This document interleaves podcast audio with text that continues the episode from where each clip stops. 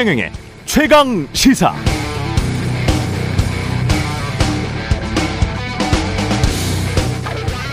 네, 국회에서 빨리 부채 사안을 올리지 않으면 빠르면 다음 달 1일쯤 연방 정부가 부도날 수 있다고 제닛 앨런 미국 재무부 장관이 말했습니다. 민주당 돈봉투 의혹과 관련해서 송영길 전 대표가 검찰에 자진 출석했지만 검찰은 조사에 응하지 않았고요. 대통령실 이진복 정무수석이 국민의힘 태영호 최고위원에게 공천 문제를 거론하면서 한일 관계 관련 옹호 발언을 요청했다는 MBC 보도에 대해서 이 수석은 기자들에게 어제 그런 이야기를 나눈 적이 없다고 반박했습니다. 대통령 선거를 한 달 앞둔 지난해 2월 광주 지역 목사 300여 명이 윤석열 후보를 지지한다는 선언을 국회에서 했었는데요. 지지 선언했다는 목사들 다수가 관련 사실을 부인했었고 지지 선언을 주도한 목사는 허위 사실 공표, 공직선거법 위반 혐의로 재판에 넘겨졌고 1심 결과가 최근 나왔습니다. 징역 8개월에 집행유예 2년 나왔네요.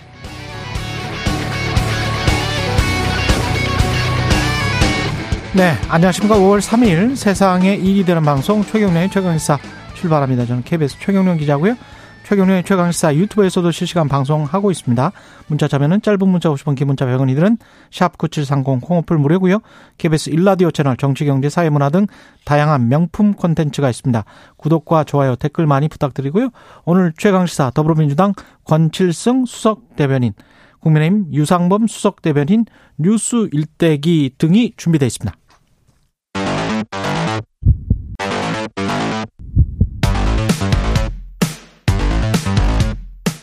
오늘 아침 가장 뜨거운 뉴스 뉴스 unboxing 자 뉴스 unboxing 시작합니다. 민동기 기자 김민아 평론가 나와 있습니다. 안녕하십니까? 안녕하십니까? 일본 기시다 총리가 7일, 8일 곧 오네요. 방한한답니다. 네, 1박 2일 일정으로 방한을 하는데요. 일단 대통령실은 실무 방문이라고 설명을 하고 있습니다. 아, 일본 총리의 방한은 2011년 당시 그 노다 요시히코 총리가 서울 방문한 이후에 12년 만에 이루어지는 일본 총리의 양자 방안입니다. 정상회담은 7일 열릴 예정이고요. 일단 핵심 의제는 안보 경제 협력 문제가 될 것으로 보입니다. 특히 북한 핵미사일 위협 대응 방안이라든가 화이트리스트 복원 이후에 경제 협력 등이 논의가 될 것으로 예상이 되고 있는데요. 가장 큰 관심은 기시다 총리가 과거사 문제에 대해서 얼마나 진정성 있는 사과를 할 것인가 이제 이 여부가 관심인데 관련해서 일본 교도통신이 보도한 내용이 있는데요. 역사 인식을 둘러싼 역대 일본 내각의 자세를 계승한다는 견해를 표명을 할 것이다. 이렇게 보도를 하고 있거든요. 그러니까 이 교도통신 보도에 따르면은 우리 입장에서는 어떤 진전된 입장을 기대하기는 좀 어려울 것으로 전망이 되고 있습니다. 음. 아, 그리고 기시다 총리의 답방이 원래는 G7 정상회의가 끝나고 나서 올해 하반기에나 이루어질 것이다. 이런 관측이 나왔었는데 예상보다 빨리 성사가 된 것은 미국의 입김이 작용했다는 그런 분석도 일부 언론들이 내놓고 있고요. 그리고 이번 정상회담이 원래는 양국 협의를 마친 후 동시 발표하는 게 관례인데 지난달 29일 일본 언론을 통해 일단 먼저 보도가 됐거든요. 관련해서 이제 이 부분에 대해서 우리 기자들이 외교부에 질문을 하니까 외교부 당국자는 뭐 코멘트할 사항이 아니다. 이런 음. 입장을 내놓기도 했습니다. 네. 그러니까 추정하기로 일본이 하고 싶은 얘기, 일본이 얻고 싶은 효과는 한미 정상회담 통해서 어쨌든 이제 확장 억제가 강화되고 뭐 이런 게 있으니까 네. 와서 자기들도 그 얘기 하고 싶다. 그래서 요 토대를 가지고 G7 그리고 거기서 이제 한미일 정상회담 요런 이제 이 과정을 거쳐서 일본도 뭔가 이 동아시아에서 어떤 군사적인 어떤 역할 확대 그리고 한미일 군사협력의 강화 이런 것들을 모색하고 싶다 이게 관심사인 것 같아요. 그렇죠. 지금 나오는 얘기는. 근데 여기서 우리가 요구하고 싶은 것은 어, 우리가 우리 입장에서 요구하고 싶은 것은 어쨌든 강제동원 배상 판결 문제에 대해서 어, 이 윤석열 정부가 그래도 그 정도로 양보를 해줬으면은 와서 뭔가 이 거기에 대당하는 어떤 액션이 있어야 되는 거 아니냐 이거 아니겠습니까?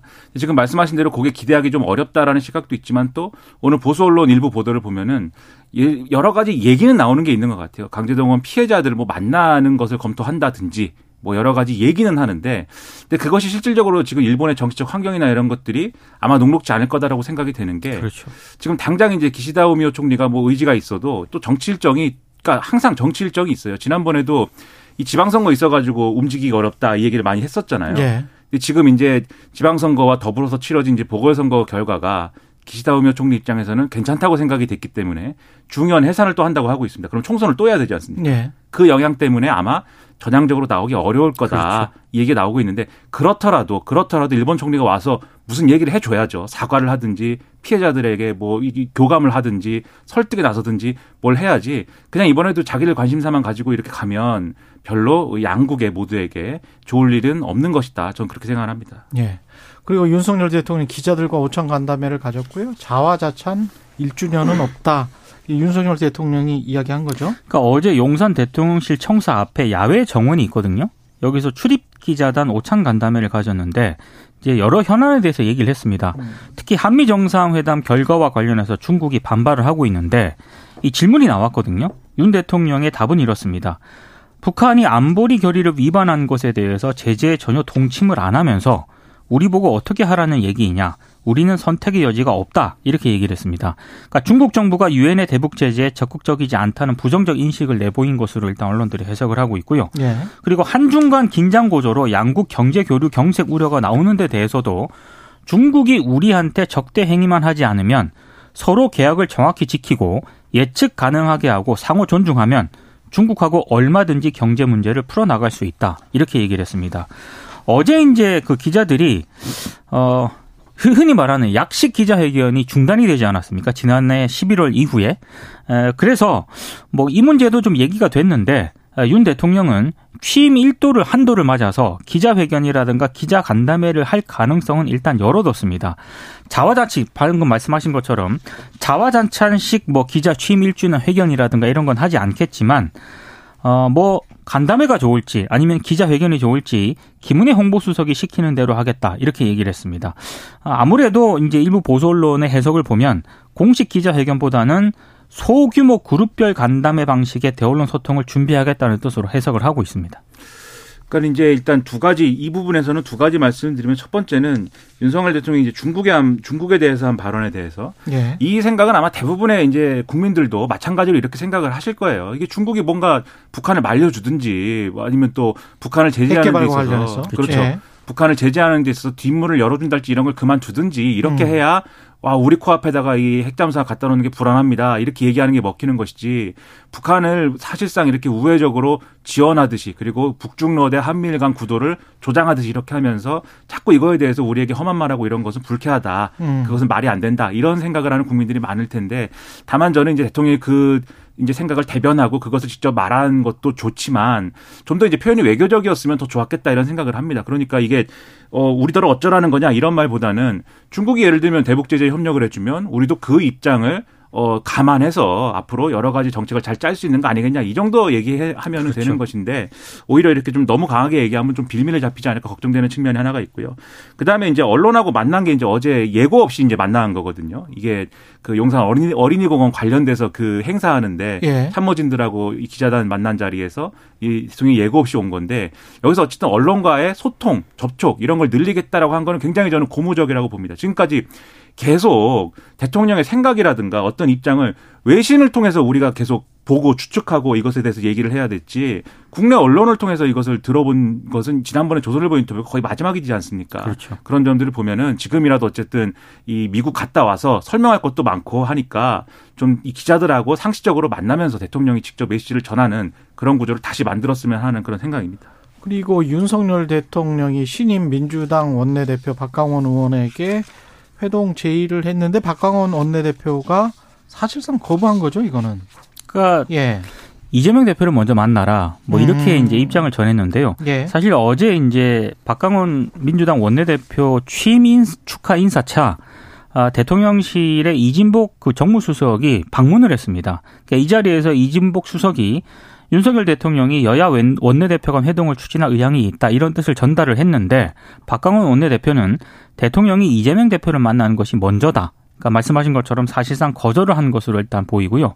사실 회동에 앞서서 언론에 모두 발언을 박광원 원내대표가 공개를 미리 했거든요. 예. 이 모두 발언에서도 일주일 뒤면 대통령 취임 1주년이다. 지난 1년 동안 야당 대표와의 회동이 한 차례도 없었다는 것이 참 아쉬운 대목이다. 야당 대표와의 회동이 대화 복원의 첫 출발이 되도록 대통령이 특별히 관심을 좀 가져주시면 좋겠다라는 그런 입장을 공개를 했기 때문에 아무래도 이제 이수석을 만났을 때도 비슷한 입장이 나오지 않았을까 예상이 되긴 했었습니다. 근데 비공개 만남 이후에 그 이진복 수석이 기자들과 또 만났거든요. 이런 얘기를 했습니다. 정부 초창기 때 윤 대통령이 민주당 원내대표와 당대표를 만나는 시도를 한번 했는데 그때는 안 됐다. 그때 이후로 사실 좀 경직이 된 것 같다 이런 얘기를 했습니다. 정부 초창기 때면 그때는 이재명 대표가 아니었던 시기인 것 같네요. 왜냐면 5월이니까 그렇죠? 그렇습니다. 예, 8월에 당 대표가 새로 뽑혔고 기억해 보시면 이제 이 박홍근 원내대표 때 그 뭐 돼지갈비 얘기 나오고 뭐 이런 적도 있어요. 그래서 음. 이제 시도를 한 것은 맞는데 근데 뭐 그때 안 됐다고 지금도 하지 말아야 되고 뭐 이런 거 아니지 않습니까? 네. 그리고 저는 대통령실 얘기가 좀 이상하다고 생각하는 게 저는 원내대표들이 뽑힌 김에 만날 거니까 그 만난 자리에서 대표들까지 포함해서 여야 지도부하고 대통령이 만나는 자리를 한번 논의를 해보자. 그런 얘기였으면 어. 그 얘기가 잘 됐을 거라고 보는데 그게 아니고 원내대표들한테 대통령 원내대표들하고 대통령이 만나겠다라는 얘기가 된 거잖아요. 지금 정무석 얘기대로 하면. 근데 그런 거는 사실 이 상식적이지 않죠. 그렇죠. 대표가 있는데 대표가 없는 상태도 아니고 각 당의 대표가 지금 있는 것이고 그 대표들까지 포함해서 원내대표, 대표, 지도부 포함 대통령이 만나는 자리인 과거에 있었지만 원내대표만 따로 만나는 건 일반적이지 않은데 그것을 제안하니까 당연히 민주당은 그렇게 그렇게 하겠습니다 라고 얘기하기 어려운 것이고 예. 그럼 이번에도 아 민주당이 거부했군요. 이 얘기가 남는 거니까 예. 이거는 사실 이 야당을 만나기 싫은 어떤 그 대통령실의 기류가 반영된 거 아닌가라는 생각이 들고요. 그런 야당이에요? 아니면 특정한 인물 이재명 대표를 만나기 싫은 건가요? 그러니까 그게 이제 원내대표는 만나겠다라는 네. 얘기처럼 비춰지면은 이재명 대표가 싫다가 되니까 음. 그게 좀 더 이상한 얘기가 되는데 근데 저는 어, 만날 생각이 별로 없다라는 그런 생각을 또 어디서 좀 느꼈냐면 여당 지도부하고 어제 또 만찬을 하지 않았습니까? 근데 그렇죠. 만약에 야당 지도부도 제안을 했지만 혹시 된다고 할지 모르니까 이 일정은 좀 일단 뒤로 밀어넣자 뭐 이런 분위기였으면 예. 아 야당을 만날 준비도 하는구나라고 생각했을 텐데 그렇지 않았거든요 어제 예. 미리 다 여당 지도부 밤에 만난다라는 것은 이미 확정이 돼 있었기 때문에 여당 지도부만 따로 만나고 그다음에 또 오부 요인 따로 만나고 그다음에 야당 지도부만 따로 만날 건 아니지 않습니까? 그 애초에 야당 지도부를 만나는 것은 가능성이 없다고 생각하고 그렇게 갔구나 저는 저 같은 사람들이 그렇게 보는 거죠. 사실 아. 국회에서 여야 그 지도부를 모아가지고요 박미 뭐 순방 그 회동 결과를 설명하는 그게 가장 자연, 자연스러운 방식일 수도 있는데 하죠. 예. 그 부분에 대해서도 어제 뭐 대통령이 특별히 언급을 하지 않았다라고 합니다. 예. 뭐 각 당이 비대위 세울 때까지 좀 기다리려나요? 그래서 또 비대위를 세우는 건지 안 세우는 건지도 뭐 아직은 뭐 알 수 없는 노릇이니까요. 예. 뭐. 이왕 이렇게 된 거. 예, 비대위까지 한번 기다려보겠다. 그럼 비대위 이런 얘기도 예. 여의도 소문은 무성한데 예. 모르겠습니다. 어떻게 되는 것인지. 예, 그런 생각일 수도 있고요. 뭐 여러 가지 속으로는 뭐 여러 가지 생각들을 다 하고 있겠죠. 태용호 공천 관련 공천 녹, 공, 녹취록인데 이걸 무슨 공천 녹취록이라고 해야 되나요? 태, 일단 녹, 태용호 녹취록이라고 합시다. 네. 네. 그 후속이 계속 이어지고 있는데요. 음. 대통령실과 국민의힘 지도부는 일단 어, 태용호 최고위원이 사실이 아닌 내용을 지어내 말한 것이다라고 이제 이런 입장을 밝히면서 음. 사태 조기 수습을 좀 시도를 하고는 있습니다. 근데 국민의힘 내부에서도 이른바 비윤계가 있지 않습니까? 이 비윤계는 이진복 수석의 거취를 거론을 하면서 검경 수사가 필요하다는 그런 목소리까지 나오고 있고요. 아, 그리고 일부 언론들은 이 수석이 과연 말 이게 사실이라면 과연 비슷한 취지의 말을 다른 여당 인사들에게 또 하지 않았겠느냐 뭐 이런 좀 의혹도 좀 제기를 하고 있는 그런 상황입니다. 특히 어제 같은 경우에는 녹음 파일 공개된 경위를 두고도 좀 논란이 되고 있는데요. 당 윤리위원회가 징계 절차 개시를 발표하고 8시간 뒤에 이 녹취가 보도가 됐는데 오늘 제가 언론을 쭉 보면서 국민의힘 관계자가 조선일보와 인터뷰를 했던데 이 관계자 멘트가 좀 재밌습니다. 원래는 그 의원실을 나간 보좌진이 유출한 것이다라는 말도 있는데 그랬었죠? 예. 그런 얘기가 한참 돌았었죠. 그런데 현직 보좌진이나 태영호 최고위원 본인이 유출했을 가능성도 배제할 수 없다. 아, 이 관계자 멘트는 태 최고위원의 각종 발언이 대통령실과 코드를 맞추다가 벌어진 일이라는 인상만 주더라도 윤리위 징계 수위를 낮추는데 도움이 될 수 있기 때문이다. 이렇게 얘기를 하고 있거든요. 내 뒤에는 대통령실이 있어. 뭐, 어, 이 관계자의 말을 어느 정도 신뢰할 수 있을지는 모르겠습니다만 또 조선일보가 구, 굳이 이 관계자 말을 또 기사화한 걸로 봤을 때는 이런 기류도 어느 정도 있지 않을까 생각이 됩니다. 그러니까 여의도 소문이라는 게 뭐 이런 식으로 이제 막 살이 붙여지고 커져가는 것이죠. 태영호 의원이 본인이 술을 쓴 것이다. 그러면 상당히 이제 어 이 장르가 이제 어떤 여의도 정치에서 이제 스릴러 비슷하게 가는 거 아니겠습니까? 영화 시나리오처럼. 그렇죠. 뭐. 그리고 이분이 또 외교관 출신이고 북한에서 망명을 했잖아요. 그렇죠.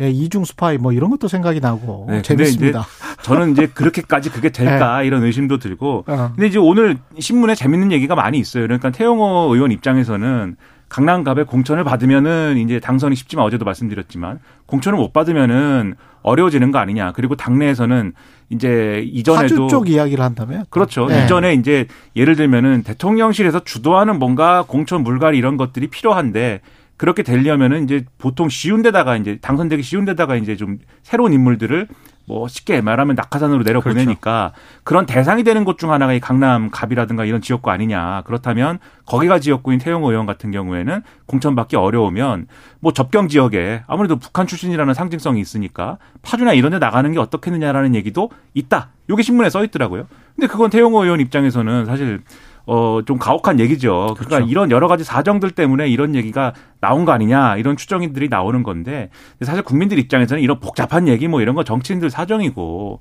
이게 예를 들면 대통령실이 이런 식으로 최고위원에 지시를 하고 개입을 하고 정무수석이냐 당무수석이냐 이런 문제가 생기는 것에 대해서 상당한 이제 의구심, 의혹을 갖고 있는 거거든요. 그렇기 때문에 그렇게 했다면 그렇죠. 네. 정치인들의 이런 사정보다는 과연 그것이 사실이냐 그리고 사실이 아니라면 그러한 사실이 사실처럼 느껴지는 그러한 어떤 전체적인 정치적 맥락 이런 것들이 어째서 형성되었고 그 형성된 책임이 쭉 있죠. 뭐 당원 100%랄지 나경원 그렇죠. 전 의원이랄지 쭉 있잖아요. 그렇죠. 그 전에는 또 이준석 까지 그렇죠. 있고 그렇죠. 예. 그거에 대해서 반성을 해보는 게 필요할 것 같다는 사실 생각이죠. 동아일보가 보수 신문이지 않습니까? 그렇죠. 근데 오늘 사설을 실었는데 예. 이 사안을 굉장히 좀 심각하게 보고 있더라고요. 왜냐하면 박근혜 전 대통령 그 관련해 가지고 국정농단 관련했을 때 이거 선고 공판 처음으로 지금 유죄 판정 받고 그 다음에 그거 항소도 못 했었어요. 그때 예. 이제 이른바 2016년 예. 국회의원 선거를 앞두고 친박 의원이 새누리당 공천을 받도록 정무수석에게 지시한 혐의로 징역 2년을 선고를 받았거든요. 예. 근데 이제 이 사건에 대한 당시 검찰 수사가 어, 윤석열 당시 서울중앙지검장이었던 시절에 음. 네, 이 검찰 수사가 진행이 됐습니다. 맞습니다. 예. 예. 그리고 그 녹취록 그 그러니까 지금 국민의힘 의원들이랄지 뭐 당사자 당사자는 다 부인하고 있잖아요. 네. 그러니까 나는 과장해서 말한 것 같다. 그리고 이준봉 수석은 뭐 그런 사실이 없다 이렇게 이야기를 하고 있는데 녹취록에는 아주 자연스러운 상황에서 사무실에서 이야기한 것이고 그 다음에 언론 보도가 나오기 직전부터는 다 해명인 거잖아요.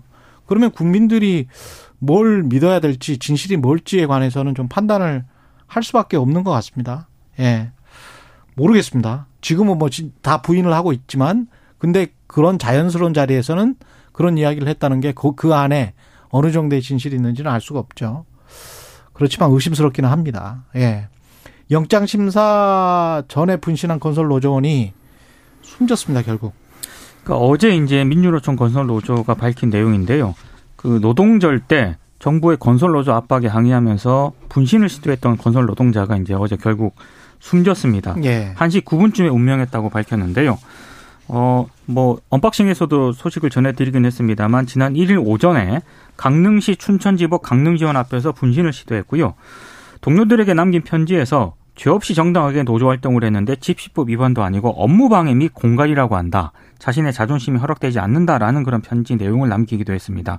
지금 건설노조 같은 경우에는 어제 서울 영등포구 한강성심병원 앞에서 기자회견을 열었는데 결국 건설 노동자가 억울함을 호소하며 스스로 목숨을 던지는 사태까지 불러오게 된 것은 정부와 경찰이 노사관계를 불법으로 규정을 한 채 노조 활동을 일방적으로 불법으로 내보는 강압 수사를 벌였기 때문이다라고 주장을 했습니다. 그러니까 어제도 말씀드렸습니다만 이게 참 안타까운 일인데 그러니까 노동개혁이라고 하면 그 목표, 목적이라는 것은 어, 뭐 대통령도 여러 차례 말씀하셨습니다마는 노동시장 이중 구조를 뭐 해소한달지 이러한 구조적인 어떤 변화를 이끌어내는 것이 노동개혁의 목표인 거잖아요. 그러니까 노조 노동개혁이라는 게 너무 잘 아시겠지만 노동 개혁만 해서 되나요? 그렇죠. 산업 개혁을 같이 할 수밖에 없는 거잖아요. 그렇죠. 그 이중 구조라는 게 노동 시장의 이중 구조뿐만이 아니고 사업장의 이중 구조가 분명히 엄존하고 있는 상황이기 때문에 이거를 같이 풀 수밖에 없는데 상대적으로 약자인 노동자들에게 당신들은 조금이라도 불법을 한 게 있으면 아주 나쁜 사람들이기 때문에 무조건 잡아들여야 된다는 기조를 지금 유지했던 거 아닙니까? 음. 그렇죠. 그 노조의 건설 노조의 활동 방식이 음. 문제다라고 하려면 그 활동 방식의 원인이 뭐냐? 정말 건설 노조원이라는 사람들은 다 나쁜 사람들이어서 정말 공갈범들이고 협박범들이 모여 있어가지고 그렇게 되는 거냐? 아니면 건설 현장에 불법 다단계 하도급이라는 방식으로 건설 회사들이 책임을 다 떠넘기고 미루고 책임을 지지 않는 구조가 있기 때문에 그렇게 된 것이냐 그걸 봐서 법적인 책임을 지울 일도 지워야 되지만 지금 말씀하신 대로 사실은 사업자들이 원했던 측면들이 굉장히 강하잖아요 그렇죠, 그렇죠. 현장에서는 그렇죠. 이 구조를 같이 바꾸는 논의를 해 나가야 된다 그렇게 생각이 좀 듭니다. 제가 다시 한번 그 유서와 유서에 써 있는 대로 읽어드리겠습니다. 죄 없이 정당하게 노조 활동을 했는데 집시법 위반도 아니고 업무 방해 및 공갈이랍니다. 제 자존심이 허락되지가 않네요. 혼자 편한 선택을 한지 모르겠습니다. 함께 해서 기쁘고 행복했습니다. 사랑합니다. 예. 뉴스 unboxing 민동기 기자 김민아 평론가였습니다. 여기까지 하겠습니다. 고맙습니다. KBS 라디오 최경영의 최강시사 듣고 계신 지금 시각 7시 41분입니다. 오늘 하루 이슈의 중심. 당신의 아침을 책임지는 직격 인터뷰. 여러분은 지금 KBS 1라디오 최경영의 최강 시사와 함께하고 계십니다. 네, 민주당 송영길 전 대표가 어제 검찰에 자진 출두했지만 조사는 무산됐고요. 이를 두고 여야는 엇갈린 반응을 내놓고 있습니다. 아, 권칠승 수석 대변인 연결돼 있습니다. 민주당입니다. 안녕하세요. 예, 반갑습니다. 권칠승입니다. 예. 어제 송영길 전 대표는 당연히 이제 검사, 검찰에서 응하지 않을 걸 알았을 텐데 왜 갔을까요? 글쎄요, 뭐 개인적인 뭐 생각이야 제가 알 수가 없지만 아마 이제 뭐 측근들 비롯해서 음. 이제 연구소 등등 이렇게 압수수색이 여섯 군데가 들어갔다고 합니다. 예. 그렇게 되면 이제 주위 사람들이 많은 부담도 갖게 되고 어, 이제 본인도 많은 부담을 느꼈겠죠. 그래서 이제 본인이 가서 이제 자, 자신이 어, 뭐 모든 책임을 해서 진술도 하고 좀 예. 예, 하면은 이제 주위 사람들이 좀 편안하게 할 수도 있겠다 뭐 이런 생각을 했을지도 모르겠습니다. 예. 그 자진 출석이 원래 뭐 실효성은 없어 보이긴 하는데 이게 또 조홍천 의원은 나중에 혹시 구속영장이 오면 이게 도주사가 없다는 거를 보여줬기 때문에 기각의 명분을 쌓은 것일 수도 있다. 종천 의원은 그렇게 해석을 하던데요. 그뭐다 개별적인 생각들이니까 뭐 음. 뭐 뭐가 맞다고 하는 거는 특히 또 송전 대표 뭐뭐 뭐 내심의 생각을 제가 뭐 이렇게 맞춰서 말씀드리긴 좀 어렵다고 생각됩니다. 그래요. 그 예. 윤관석 이성만 의원 지금 녹취록에 나온 의원들은 탈당 문제를 두고 좀 의원총회 같은 거를 하나요? 뭐 오늘 의원총회가 있는데 예. 어, 자연스럽게 뭐 그런 이야기도 나오지 않을까 싶습니다. 그래요. 그러면 예. 오늘 의원총회에서 어떤 확실한 결론이나 이런 게 나올까요? 거기까지는 제가 좀 예측하기가 어렵습니다. 이제 예. 우리 당 소속 의원들의 좀 총의를 모으는 과정들이 필요하니까요. 예. 그 대변인님 그 느낌으로는 어떻습니까? 예. 당 의원들의 분위기가 어떻게 풀어 나가는 게 현명하다라고 생각을 하고 있나요? 음, 뭐 정확하게 말씀드리긴 좀 어려운데요. 예. 지금 현재의 상태로 계속 진행되기는 어, 어려운 거 아니냐. 힘들다. 그래서 예, 이제 본인들도 그렇고 예. 또당 입장에서도 그렇고 예. 현 상태를 계속 어, 유지해 나가기는 어, 어려운 상 어려운 거 아닌가 하는 게 중론이라고 저는 뭐 개인적으로는 그렇게 판단하고 있습니다. 본인들이라는 거는 송영길 대표 전 대표는 뭐 탈당했고 다른 예. 두 의원들 네, 말씀하시는 거죠? 거론된 두 분, 두 예, 분, 예. 윤관석, 네. 이성만. 네, 그 네. 박강원 새 원내대표가 와서 뽑혀서 네. 지금 이재명 대표 체제에 뭔가 변화 같은 게 있을까요? 어떻게 보세요? 글쎄요, 뭐 특별한 변화는 없어 보이고요. 음. 이제 한 20년 정도 전부터 우리나라 정당이 이제 과거에 원내 총무에서 원내 대표로 이렇게 격상이 되면서 예.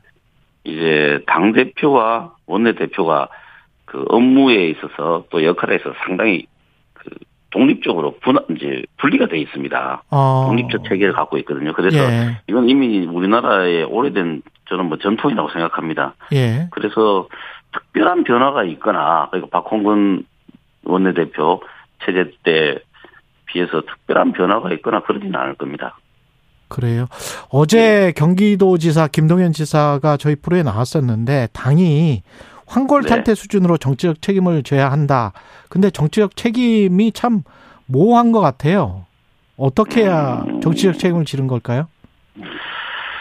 네, 그런 것들은 이제 그 뜻을 모아봐야 되는 것이죠. 예. 모아봐서 어떤 방식으로 할 것인가 좀 국민들이 보시기에 좀 시원하고 화끈하게 정치적 예. 책임을 질 수 있는 방법이 있다면 뭐 저희들이 그 주저할 이유가 하나도 없습니다. 그런데 예. 최근에 이 돈봉투 관련된 사건은 음. 어, 사법적인 처리와 직결되어 있는 문제이지 않습니까? 예. 그리고 또 진상 파악을 당이 자체적으로 하는데 굉장한 어려움을 겪기 때문에 음. 어 이제 뭐 정치적인 책임을 진다고 하는 것도 그런 사실관계에 근거해 해야 되지 않겠습니까? 음. 그런 부분에서 약간의 좀 시간도 걸리고 또 좀 신중한 측면도 있다고 봅니다. 물론 이제 정치적인 책임이라는 게 사실관계 근거해서 해야 되는 거는 맞는데 그럼에도 네. 불구하고 정치적이라는 그 단어에는 그동안 쌓여온 이미지, 황골 탈때 네. 쇄신, 뭐, 네. 어, 기, 그동안과는 다른 민주당, 이, 이 네. 이런 어떤 상징적인 의미가 있어야 될 것 같은데 그러면서 나오는 게 비대위 체제 이야기가 꾸준히 나오고 있거든요. 음 있었죠. 예. 예. 예, 뭐, 우리 당 일각에서 그런 말씀을 하시는 분들이, 예, 계시죠. 건원님 생각은 어떠세요? 저는, 이거는 뭐, 100%제 사견이라고 전제하고 말씀드리겠는데요. 100% 사견이다. 예. 예, 뭐 저는 이렇게 봅니다. 내년 총선은, 뭐, 민주당이 이재명 대표만으로도 치르기는 어렵지만 예. 이재명 대표 없이도 절대 치를 수 없다. 저는 그렇게 생각합니다. 예. 그래서 그래서 이제 통합이 가장 중요한 것이고 예.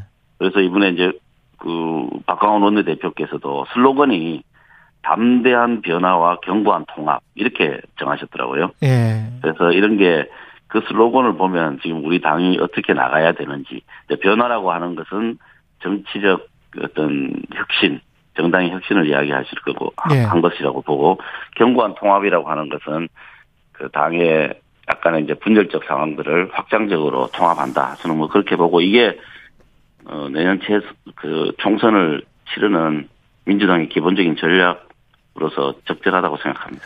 근데 당원들이나 국민들의 혁신 요구와 지금 현재 현지 국회의원들의 어떤 기득권과 이게 서로 상치되지 않습니까? 솔직히 상치된 네, 상치되는 부분도 있고 예. 또 일치하는 부분도 있고 그렇습니다. 아 그래요? 예예. 예. 예. 그게 이제 그 상, 상치되는 것 같으면 그 당내의 의견이 일치돼서 한 방향으로 가야 되겠죠. 음. 근데 당내의 의견들도 다 다양하기 때문에 예. 이제 어떤 거는 좀 상치되는 게 있을 것이고 어떤 부분은 예. 또 부합하는 부분도 있을 것이고 예. 그렇지 않겠습니까? 예.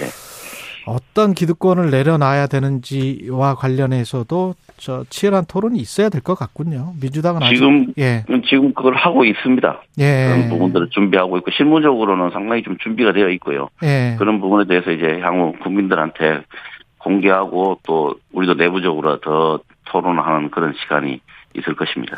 민주당 지도부가 윤관석, 이성만 출당을 잠정 결론 냈다 단독 보도가 하나 나왔는데 이거 사실 확인을 할 수 있을까요?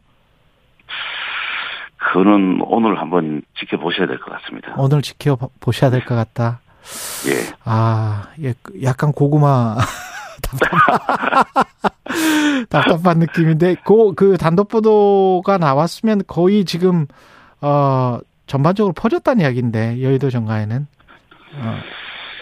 글쎄요, 그 뭐, 제가 그건, 제가 대변인이 아니라면 뭐 어떻게 예. 말씀드릴 수 있을지 모르겠는데, 아, 제가 그래요? 대변인이라. 예. 뭐, 공식적으로 공식적으로는 네, 네. 확정하는 듯한 느낌이 있어서 제가 그 부분은 제가 답변 못 드려서 죄송합니다. 예. 윤석열 대통령이 지금 박강원 원내대표는 초청했다고 했는데 이재명 대표를 먼저 만나는 게 순서다라고 박 원내대표가 이야기를 해서 결국은 대통령은 이재명 대표를 만나 기를 원치 않는 걸까요? 어떻게 생각하세요? 민주당에서는? 뭐 형식으로만 보면 그렇게 예. 그렇게 보이지 않습니까? 아. 국민들도 다 그렇게 볼 것 같은데요. 예. 이 박, 박광원 대표 말씀하셨듯이 아직 당 대표를 만나지 않은 상태에서 원내 대표가 먼저 만나는 것은 좀 어렵다 이렇게 아주 완곡하게 음. 말씀을 하셨거든요. 예. 뭐, 뭐 원체 부드러운 성품이시라 그렇게 말씀하셨는데 사실 좀 매너가 아니죠 이렇게 하는 거는 그 동안에 이재명 대표가 이제 회동을 요청한 적도 있고. 예. 그런데 의도적으로 당 대표를 이제 소외시킨다고 보는 게 음. 겉으로 드러난 현상을 봤을 때는 그렇게밖에 보지 보지 않을 수가 없고 예. 또 원내 제1당을 이제 국정 파트너로 인정하지 않는 거 아니냐. 음. 어, 뭐 그렇게 생각을 해도 뭐 무방, 무방하다고 보입니다. 혹시 이재명 대표 반응 같은 게 나온 게 있나요? 없습니다. 없습니까? 예. 예. 그 지금 이런 상황이면 대통령도 그렇고 국, 국민의힘과 그러면 신임 원내대표들끼리 해서 어떤 대치 정국이 좀 풀릴 수 있는 가능성은 있습니까? 윤재혁, 음, 박강원. 이야기 예. 그러니까 그 대통령실에 가는 면담하는 그거를 말씀하시는 건가요? 아니요. 그것뿐만이 아니고 뭐 간호법이랄지 네. 뭐 방송법이랄지 노란봉투법이랄지 쭉 있지 않습니까? 예, 예. 예, 예, 예. 그런 것들이 어떤 예. 어느 정도 서로 간에 합의가 될 수 있는 선들 그런 그런 분위기가 조금이라도 있습니까? 5월에는? 음, 그 부분은 뭐 앞으로 어떤 변화가 올지는 저도 뭐 예상하기 힘듭니다. 예. 그렇지만 그렇지만 이제 이제 원내 대표들이 이제 바뀌었으니까 예. 조금 새로운 시도들을 해보리라고는 예상을 합니다. 음, 지금 저 태영호 최고위원의 그 녹취록 있지 않습니까? 네. 이거는 진실은 뭐라고 생각하세요, 민주당은?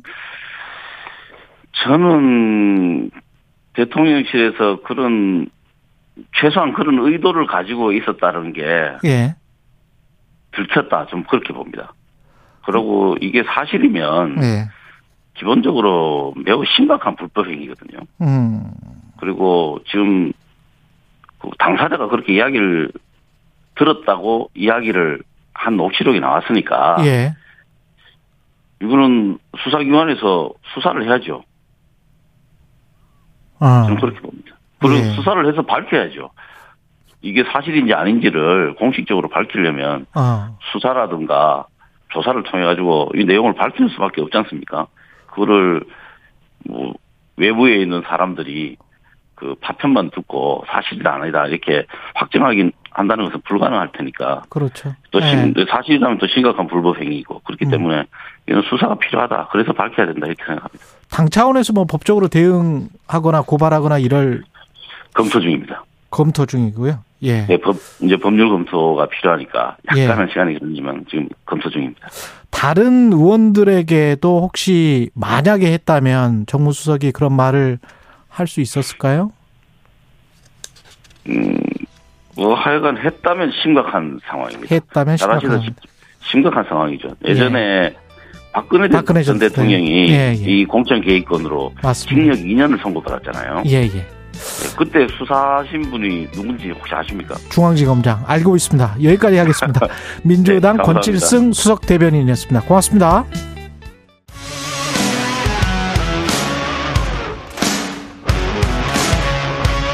오늘 하루 이슈의 중심 최경영의 최강 시사. 예, 태영호 최고위원의 녹취록 유출 사태로 국민의힘이 시끄러운데요. 당현원과 한미정상회담 평가 등 국민의힘 유상범 수석 대변인과 이야기 나눠보겠습니다. 안녕하십니까? 네, 반갑습니다. 예, 바쁘시죠? 한 달 만에 나왔죠, 거의? 예. 예. 근데 뭐 자주 나와주십시오. 어제 그 만찬에는 안 가셨었나요? 예, 예. 당대표, 예. 원내대표, 정책위의장, 사무총장, 예. 그리고 원내 부대표단 이렇게 참석을 했습니다. 아, 현장 분위기는 좀 전에 들으셨을 것 같습니다. 뭐 현재 분위기는 대통령께서 음. 한미 회담 성과에 대한 설명, 그다음에 음. 언론에 잘 안 나왔지만 네. 그 위성 및 과학 협약 그러니까 아, 위성 그런 과학 그런?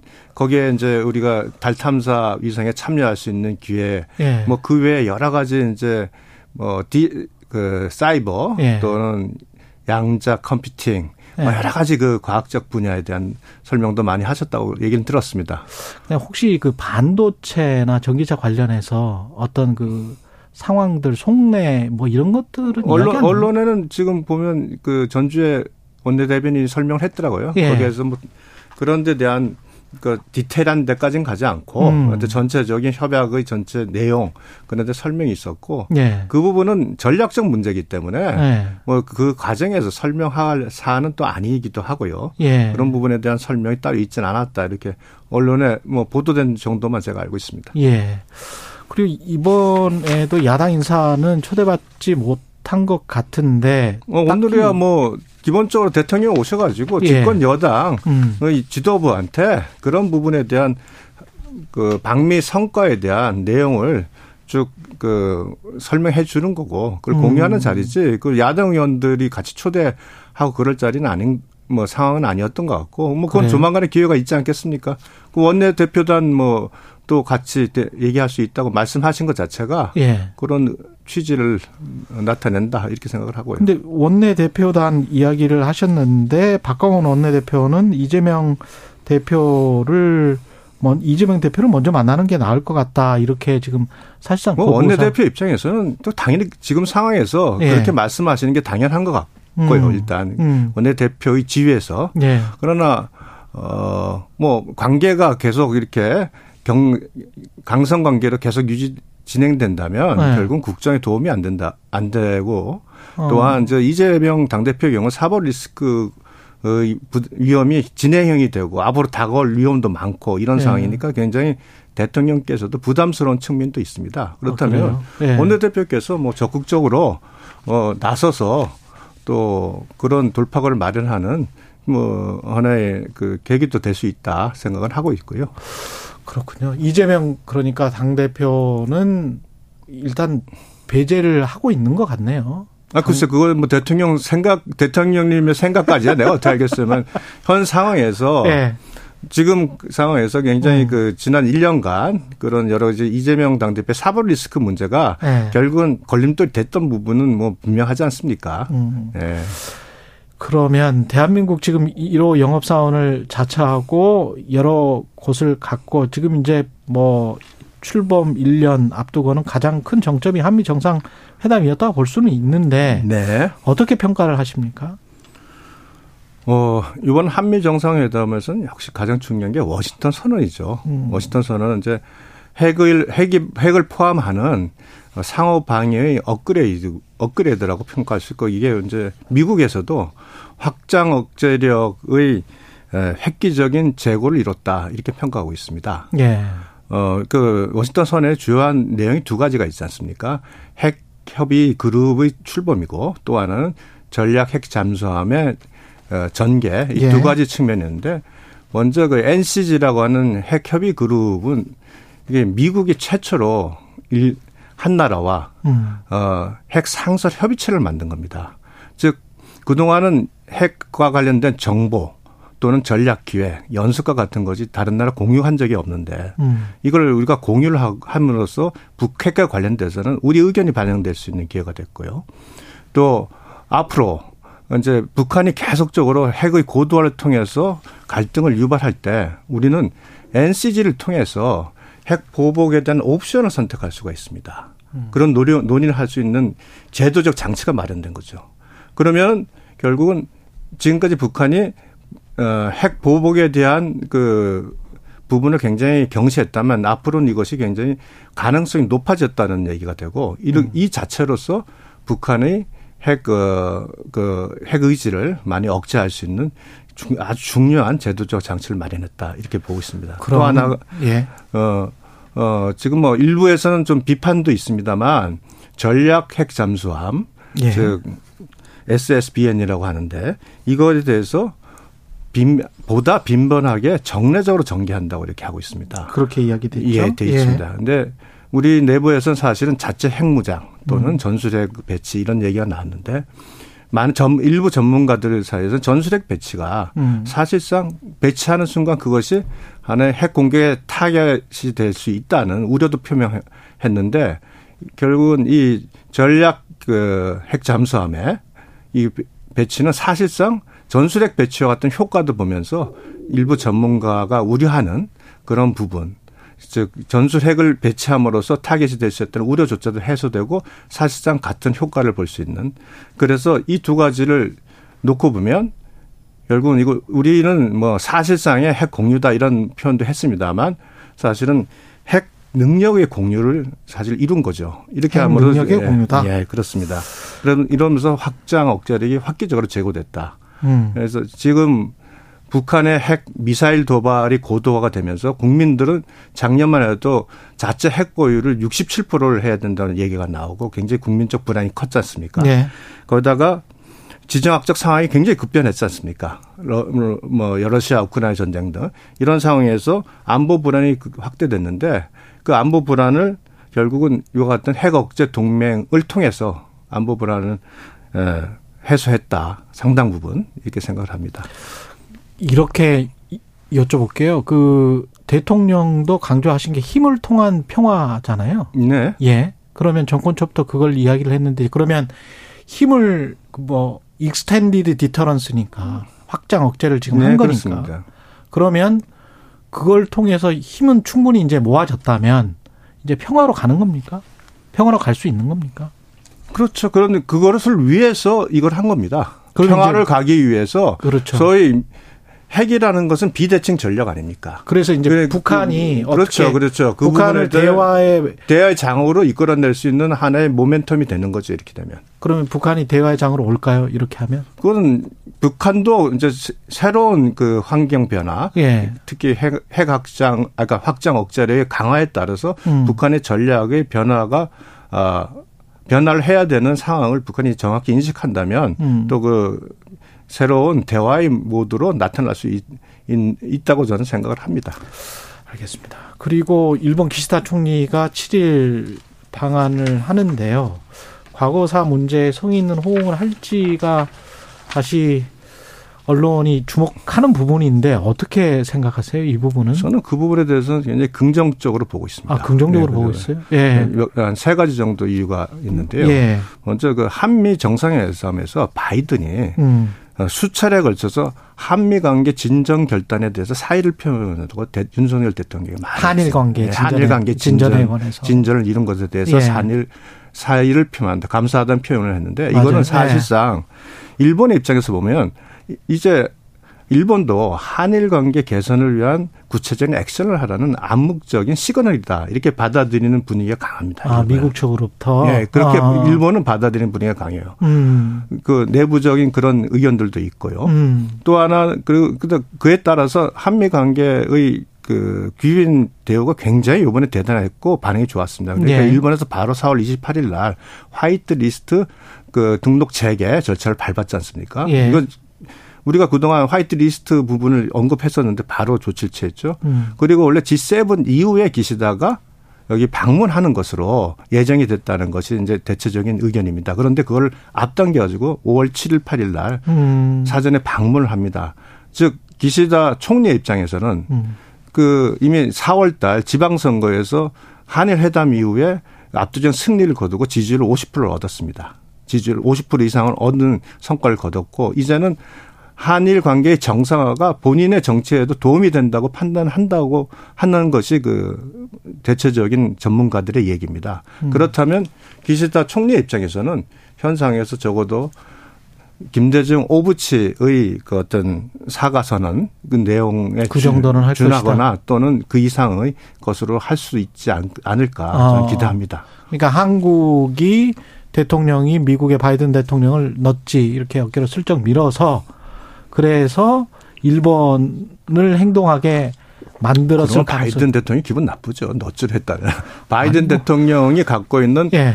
그러니까 한미 동맹, 음. 한일 동, 아, 미일 동맹 예. 이것의 완성이 한일 간의 그 협력 강하거든요. 예. 그래서 바이든 대통령이 의도적 그 거기에 대한 의식을 가지고 아마 그와 같은 원래 의식 그런 게 있었을, 있었을 것이다. 것이다. 그래서 한일 관계 진전을 결단한 것에 대해서 사일 표명한다는 말을 몇 차례 함으로써 어. 일본의 구체적인 어, 더 역사의 문제에서도 저, 저 전향적인 자세를 보여달라는 암묵적 시그널도 내려갈 수 있다. 네, 진전된 사과가 나올 네. 것이다. 절반의 잔이 채워질 것이다. 뭐 이번에 채워 주기를 희망하는 거죠. 그래서 그 객관적 이런 제가 세 가지 이유를 들어서 예.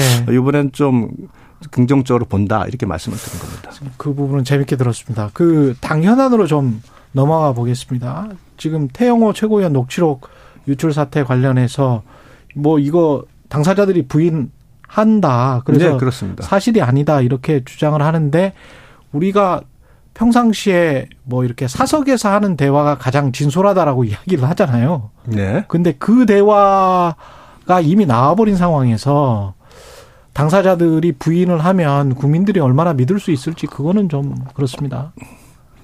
네, 뭐 근데 음. 녹취록의 그 파워라는 것은 제일 네. 중요한 게 당사자 간 대화가 있을 때 그 신빙성이 높은 거고요. 어. 기본적으로. 그러니까 거기서 뭐 굉장히 예민한 부분 아닙니까? 예. 뭐 그러니까 그런 것이 아닌 상태에서 이제 보니까 한 전체 보좌진 제가 음. 어제 통화를 했습니다. 아, 대영호 의원 통화를 했더니 아, 전체 보좌진이 모여 있는 상태에서 네. 본인이 이제 최고위원으로 당선이 되면서 예. 굉장히 예. 고무된 상황 아니겠습니까? 음.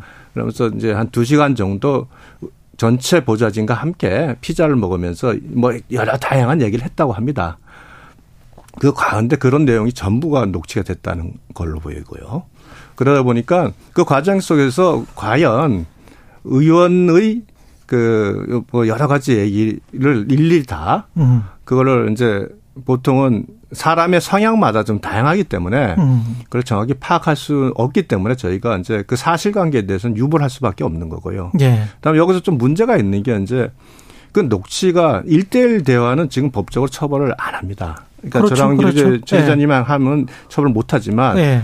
제3자에 대해는 불법 녹취군요. 근데 그, 그 자리에 있었으면 괜찮죠? 그 아니죠. 그건 둘의 대화가 아니고 네. 아, 아홉 명의 대화가 있었으니까 이건 네. 법적으로 논란이 발생할 수 있겠다. 그 녹취행위 자체가 그 테이블 자리에 있었으면은 법적으로 물론 아니, 뭐 검사 출신이어서 저보다 네. 훨씬 더 네. 잘하시겠지만 그런 부분이 아니 뭐 네. 제가 명확히 된다고 말씀을 네. 그래서 안 드리진 네. 않고 예, 아마 예. 법적으로 충분히 논란이 될 문제가 있다. 논란이 있다. 그래서 아마 태영호 의원이 아마 그래서 어제 그 아마 자기 그 해명 성명서를 내면서 네.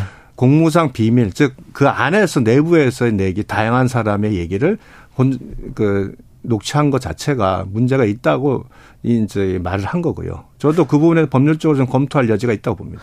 일부에서는 그런 주장까지 하잖아요. 그러니까 징계 수위를 낮추기 위해서 태영 의원이 자신의 뒷배는 확실히 어 대통령실이다. 이걸 보여주기 위해서 현직 보좌관이나 나간 사람이 아니고 태영호 그 최고위원이 그 지금 그 네, 이렇게 뭐 의심을 받는 의심을 받는 보좌관이 음. 네. 현재는 보, 아, 보좌관은 아니죠. 예. 그 보좌진 중 한 명이 예. 현재는 아직 연락조차 안 되고 있답니다. 연락조차 예. 안 되고 그래서, 있다. 예. 아. 그런 걸로 봐서 태영호 의원의 그 고도의 정치적 술수 이건 태영호 의원에 대해서 지나친 고평가일 아. 수도 있고 아니, 또 머리가 좋으시더라고요. 아 머리는 좋죠. 예, 인터뷰 해보니까 예, 외교관으로서 아주 예. 엘리트 외교, 외교관이었고 예. 그러나 뭐 또 그것도 한편으로는 태영 의원이 그 정도까지 정치적으로 많이 그 개선할 수 있는 네. 그런 경험이 없지 않습니까? 예. 그러니까 그거는 좀 한편으로는 고평가이고 한편으로는 또 약간의 그 태영호 의원에 대한 예. 예. 저희 적절하지 못한 디스 아닌가. 예. 네, 그렇게 생각을 합니다. 혹시 이것 때문에 징계 여부나 수위, 그 다음에 공천 이런 거에 영향이 있을까요? 어떻게 보세요? 일단 뭐 공천까지는 조금 네. 시간이 있어서 그렇고요. 이제 뭐 징계 여부에 대해서 말씀을 드린다면 예. 윤리위에서 징계 태영호 의원 발언의 징계 대상으로 삼는 게 JMS 발언이랑 음. 제주 4.3 발언 두 가지로 이미 결정이, 결정이 됐습니다. 아. 그렇지만 이제 뭐 징계 논의 의 대상이 결국은 부적절한 발언으로 인한 당의 위신의 훼손이나 국민의 신뢰 손상이니까 음. 아마 이런 부분도 뭐 그 와중에 논의하는 음. 과정에 뭐 어느 정도 참고 자료는 언급이 되고 그럴 가능성이 있다고 봅니다. 예. 또 영향을 아예 안 미친다고 보기는 어렵고요. 민주당은 돈봉투 의혹에서 이제 빠져나오기가 굉장히 쉽지 않은 모습이긴 한데 어떻게 보세요? 그 이정근 전 부총장 같은 음. 경우 민주당이 그 적어도 뭐 탈당 윤리 심판원을 통해서 그 정도 음. 되면 제명을 하고 탈당을 했 탈, 제명을 했어야 되는 거 아닌가요? 근데 그 소식을 들어보지 못해서 아 이정근도 네. 아직 탈당 안 했다? 저도 뭐 그걸 그 소식을 들어보지 못해서 아. 당 차원에서 그와 같은 징계 조치를 했는지에 대해서는 제가 모르겠는데 아. 지금 결국은 민주당이 그 부분에 대해서 완전히 소극적으로 방치 상태, 방치를 해놓고 있는 거거든요. 예. 근데 저는 그 이유를 제가 제, 제 나름대로 추측을 하면 예. 이게 가장 큰 문제가 결국 이재명 당대표의 사법 리스크 문제를 발생을 했는데 예. 그 문제에서 민주당이 이재명 대표 보호하기 위한 모든 조치를 다 했어요. 음. 근데 지금 이정근 또는 윤관석, 이성만 같은 그런 사안에 대해서 윤리 심판을 회부를 통해서 징계 조치를 하게 되면 단호하게 이들이. 음. 다 바로 그 이재명 당대표 사의 비공정성. 음. 뭐 이재명 대해서는 절대적으로 뭐 모든 원칙을 어기고 나는 이렇게 책임을 지냐, 음. 책임을 지우느냐. 예. 또 이런 비판이 이슈가 딱 제기될 수밖에 없는 상황이라고 보는 것 같아요. 예. 그러다 보니까 여기 어떤 조치도 못 취하는 겁니다. 그러니까 제가 그래서 어 이렇게 되면 이렇게 돼서 민주당은 지금 자정 능력을 완전 상실했다고 지난번에 어느 언론에서 말씀드린 것 드린 음. 거고요. 예. 이거는 돈봉투 의혹 수사는 어디까지 와 있을까요? 검찰은? 이게 지금 새로운 국면이 하나 좀 대두가 됐죠. 예. 그러니까 이정은 녹취록 파일에 의하면 이제 이정근 뭐 윤성 윤관석 등의 이제 그 돈봉투 배포 음. 논의 뭐 과정이 나타나는데 거기에 이제 돈을 제공한 사업가가 있는 이런 국면이 하나 있고 이번에 후원회를 압수수색을 했어요. 예. 그러면 녹취록에 보면은 뭐, 뭐 송영길 대표가 뭐 상당수 처리했다 하는 내용들이 좀 있습니다. 예. 그러니까 그, 그 과정에 새로운 하나의 돈봉투의 루트, 음. 그것을 검찰이 어느 정도 뭐 녹취 파일을 분석 또 객관적 상황 에 대한 그 수사를 통해서 어느 정도 소명을 했기 때문에 압수수색 영장이 나온 거거든요. 예. 그러니까 그 부분도 그러니까 두 개의 그 자금원의 두 개의 트랙이 수사가 들어가는 것 같이 보입니다.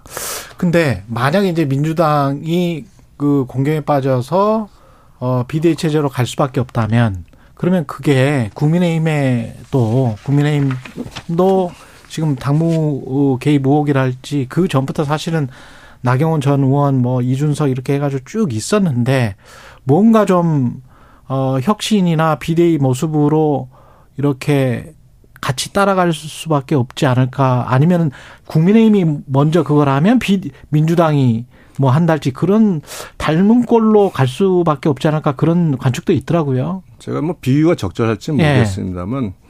그 강도범 음, 강도? 당수는 강도범 처벌하는 거라 예. 그 단순하게 어디서 술 먹고 폭력 사건을 저지른 거라 네.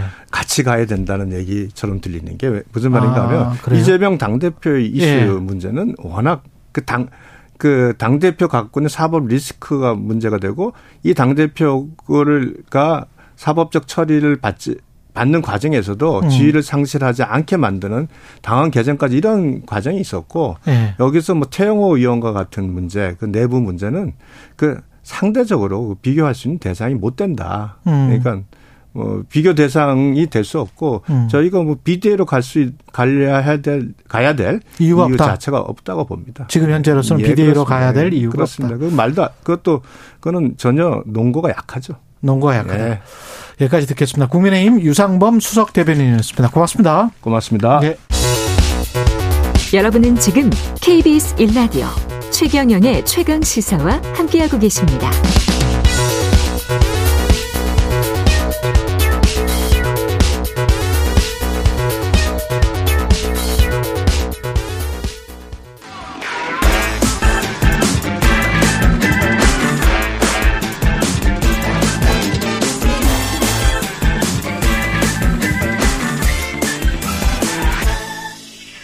네. 오늘은 경향신문 박승봉 기자 함께하는 한 번 더 뉴스입니다. 예. 간호법 관련해서 갈등, 단체들 간의 갈등들이 좀 많이 있는 것 같은데, 일단 내용부터 살펴볼까요? 네. 간호법이라는 게 이제 기존의 의료 관련된 법 체계가요. 그 의료법으로 돼 있거든요. 근데 이게 음. 중심이 의료기관 내에서 벌어지는 일이다. 이렇게 이해를 하시면 돼요. 그러니까 즉 이제 의료법 안에서는 간호사만 좀 떼가지고 규정된 내용들이 별로 없거든요. 그러다 보니까 이제 간호법에서는 이 간호 인력에 대한 내용을 좀 따로 떼서 정의를 한다. 이런 데에 네. 좀 초점이 있고요. 사실 이제 간호사들이 뭐 힘들다 그리고 군속 연수가 길지 않다 이런 얘기들은 많이 있잖아요. 예. 그래서 이제 처우에 관한 내용들, 그러니까 예를 들자면 뭐 간호사 한 명이 몇 명 정도의 환자를 보는 것이 적정하냐, 그러니까 음. 이런 내용들도 좀 담겨 있고요. 그리고 이제 처우 개선 외에도 사실 이제 간호협회에서 좀 가장 중요하다라고 언급하는 내용은 뭐냐면은 간호사들은 이제 의료기관 내에서도 일을 하긴 하지만 다른 데서도 일을 많이 한다라는 거예요. 예. 그러니까 뭐 예를 들자면 산업 현장에도 있고 학교에도 있고 보건소에도 있고 아, 요양시설에도 아, 있잖아요. 예. 근데 아까 말씀드린 대로 의료법이라는 건 의료기관, 그러니까 병원 내에서 벌어지는 일들에 대해서 규정을 해놨잖아요. 그러니까 이 밖에서 일어나는 일에 대해서도 규정이 필요하다 이렇게 얘기를 음. 하고 있고요. 그리고 이게 필요한 이유는 결국에는 이제 국민들 위해서도 필요하다 이렇게 얘기를 하고 있는데 그건 어떤 의미냐면 지금 이제 고령화 사회로 가면서 뭐 사실 그 이전 단계에도 이 지역에서 어르신들 같은 경우에는 뭐 고혈압이나 당뇨, 그러니까 병원을 가야 되긴 하지만 음. 또 그냥 케어가 필요한 그런 종류의 병들도 있잖아요. 예. 그러니까 이 지역 사회에서 일하는 거에 대해서 규정이 필요하고 이 규정이 있어야만 좀 더 간호사들이 적극적으로 이제 지역 사람들한테 이제 할 수 있다. 이제 이런 점을 좀 강조를 하고 있습니다. 의사협회가 가장 반발하는 이유는 뭘, 뭐죠? 그러니까 방금 이제 말씀드린 그 내용이랑 관련이 돼 있는데요. 예. 이 간호법 1조에 보면은 이렇게 돼 있어요. 모든 국민이 의료기관과 지역사회에서 수준 높은 간호 혜택을 받는다.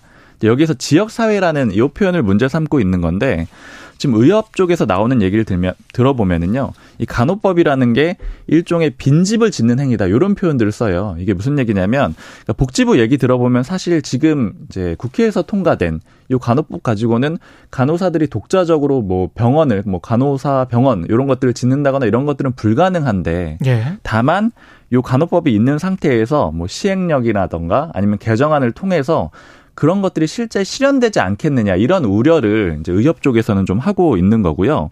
특히 아까 지역 사회라고 말씀드렸잖아요. 그러니까 요 부분 때문에 지역 사회에서 독자적으로 이제 병원 같은 거 차리게 되면은 그러면은 의료 서비스의 질이 좀 떨어지지 않겠느냐 음. 이런 식으로 좀 우려를 표하고 있는 거고. 그러니까 결국엔 이게 권한을 침해할 수 있다 이렇게 보는 겁니다. 권한을 침해할 수 있다.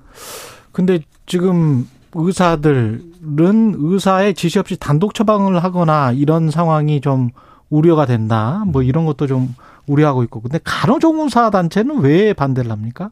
그렇죠. 좀 이례적이라고 이제 표면적으로 볼 수가 있죠. 예. 유사한 직업이라고도 생각할 수가 있는데 의외로 의협하고 가장 강하게 함께 좀 힘을 맞추고 있는 게 간호조무사 협회입니다. 파업 자체도 좀 이례적이에요. 예. 2000년 이후에 처음인데 그럼 왜 그러느냐? 일단 첫 번째로 문제 삼고 있는 거는 기존의 의료법에서 간호조무사가 국가시험 응시를 해야 되거든요. 그 자격을 고교 졸업자라고 해놨는데 간호법에도 똑같이 고교 졸업자라고 돼 있다라는 거예요. 그러니까 원래 네. 간호조무사 협회에서는 요거 바꿔야 된다. 고교 졸업 이상자로 바꿔야 된다. 이렇게 얘기를 해왔거든요. 예. 그러니까 고교 졸업자라는 게 사실 표현을 좀 엄밀하게 보면은 고교 졸업자만 된다는 거잖아요. 그러니까 그 이상도 안 된다라는 거잖아요. 네. 넘어가면 안 된다라는 건데 그게 어떤 의미가 되냐면 예를 들어 특성화 고등학교 이제 간호 관련 학과를 나왔다라고 하면은 시험 볼 수 있습니다. 근데 음. 그게 아닌 경우가 있죠. 뭐 예. 일반 고등학교를 나왔거나 그렇죠. 아니면 대학을 졸업했거나 이럴 때는 이제 다른 이제 전 그 간호학원 요런 데 가가지고 수강을 해야지 또 시험을 볼 수가 있거든요. 음. 그러니까 요런 것들은 좀 잘못됐다. 이거 바꿔야 된다. 이런 취지가 한 가지가 있고요. 그리고 또 하나는 일자 일종의 이제 일자리 그 침해에 대한 우려 이런 것들이 또 역시 있는 겁니다. 일자리 침해. 네.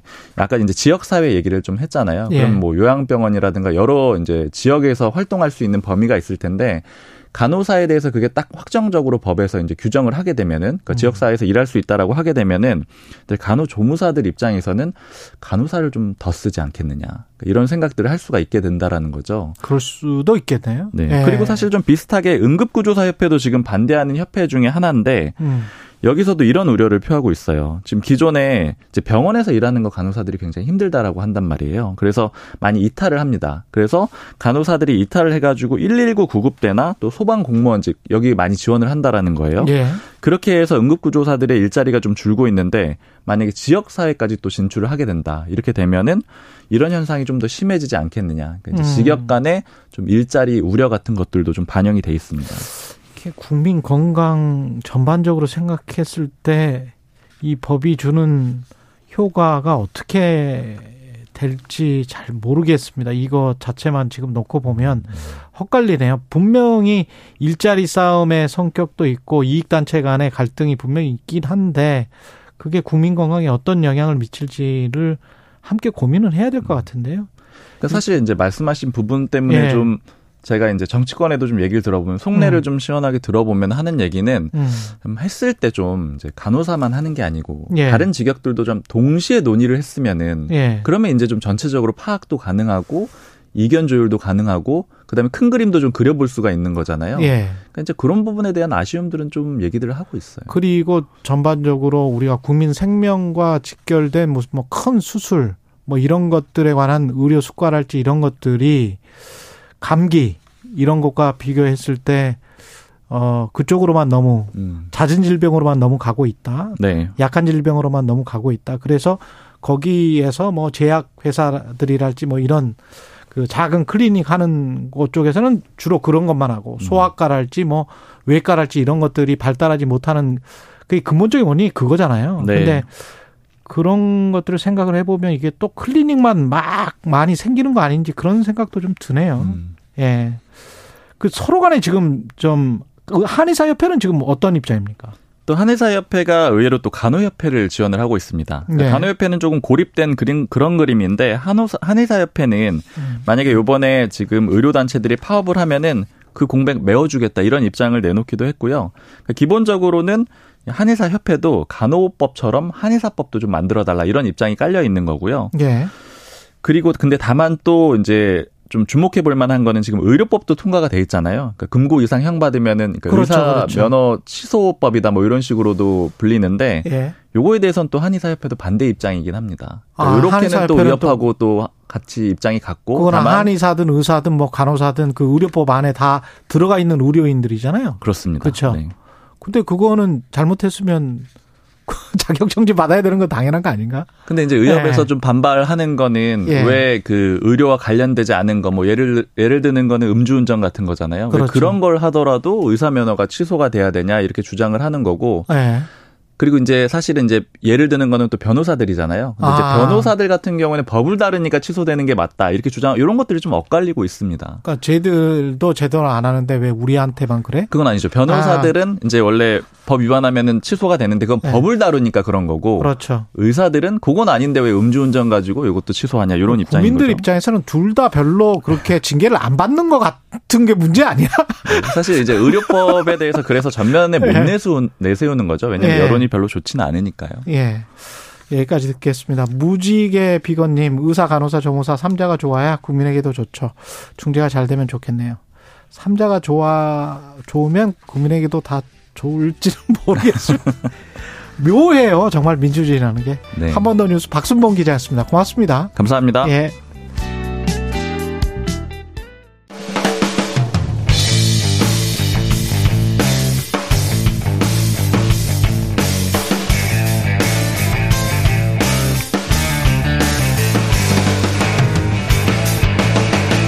최경영의 최강 시사.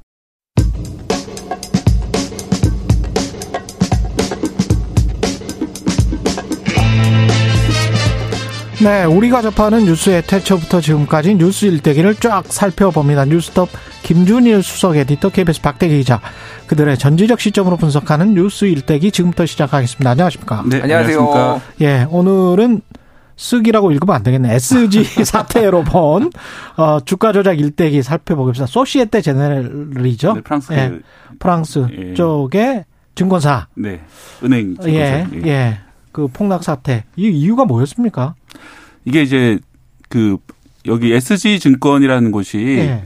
어좀 나오겠지만 이 세력으로 의심되는 곳에서 쓴 그 거래를 한 상대방의 상대방 그러니까 이제 그 관련돼 있는 그런 은행 그 증권사인데 네. 여기서 이제 매도 물량이 많이 나왔거든요. 네. 매도 물량이 나오면서 폭락이 됐기 때문에 처음에는 SG 증권발 폭락 사태가 이거 사건의 이름이었습니다. 사건의 이름이었는데. 근데 우리가 사건의 이름이라는 게 사실 사건 성격을 잘 드러내야 되잖아요. 그렇죠. 근데 이거는 폭락이 핵심이 아니라 그쪽에 매도 창구가 많이 나왔다고 그쪽에서 뭔가 일을 치른 거는 네. 아닌 것 같다. 예, 폭락이 핵심이 아니라 그 전에 네. 1년에서 3년 정도 급등을 계속해 왔다. 음. 그 주가들이. 그래서 이제 주가 조작 의혹 사건이라고 부르는 것이 가장 정확한 표현인 것 같고요. 아. 왜 의혹이라고 하냐면은 이게 어떤 식으로 주가 조작이 있었는지 없었는지에 대해서 아직까지 그 조사가 정확히 된 건 아니기 때문에 네. 다만 이제 1년에서 3년 정도 뭐 최고 한 2000% 정도 수익이 났다는 것은 뭔가 심상치 않은 뭔가가 있다.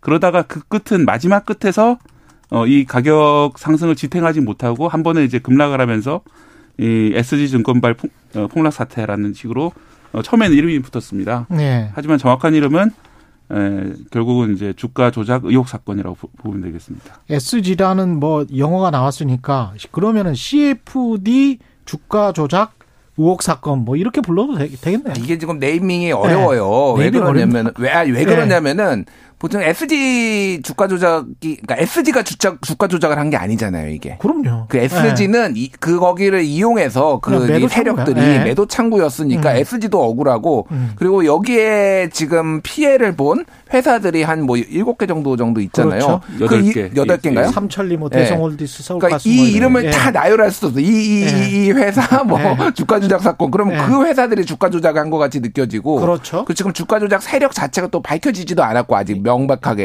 예. 그래서 이름을 좀 정하기가 매우 어려운 상황인데 어쨌든 크게 보면은 뭐 주가 조작 사건 예. 뭐 이렇게 좀 보고 이마 이름이 좀 나중에 좀 정리가 될 것 같아요. 예전에 예. 이런 때면은 뭐뭐 뭐 금융 쪽은 아니지만 태안 기름 유출 사건도 나중에 삼성 허베이 스피리트 원유 유출 사고로 바뀌었잖아요. 그렇지, 예. 그렇죠, 그렇죠. 이런 식으로 이름이 조금 예. 이제 저 정정되는 효과가 있을 것 같고요. CFD를 음. 제가 좀 간단히 말씀을 드릴게요. 이게 지금 그러니까 두 개가 키워드인 것 같아요. 지금 하나는 CFD, 하나는 통정 매매. 그렇지. 요게 아, 이제 두개 아. 키워드인데 CFD를 간단히 말씀드리면은 이게 이제 차액 결제 거래예요. 그렇죠. 그래서 실제 투자 상품을 보유하지 않고 기초사 자산의 가격 변동을 이용한 차익을 목적으로 매매하고 그거를 정산하는 음. 뭐 장외 파생 상품 거래인데 쉽게 얘기를 하면은 신용거래입니다. 신용거래. 뭐 돈 빌려서 주식 투자를 하는 거죠. 음, 돈 네. 빌려서 주식 투자를 하는 건데. 근데 정체를 숨길 수가 있어. 네, 그거예요. 그러니까 네. 일본 일반적으로 신용융자 같은 경우에는 증권사로부터 내가 1억 원을 투자를 하는데 신용융자를 받아가지고 2.5억 원, 2억 5천만 원까지 할 수 있잖아요. 일반 투자잖아요. 일반 투자잖아요. 네. 근데 CFD도 마찬가지예요. 이게 처음에는 레버리지가 10배였다가 이거를 아. 2.5배로 이게 너무 위험하다. 그러니까 네. 1억 원만 있어도 10억 원어치 투자할 수 있게 했는데 처음에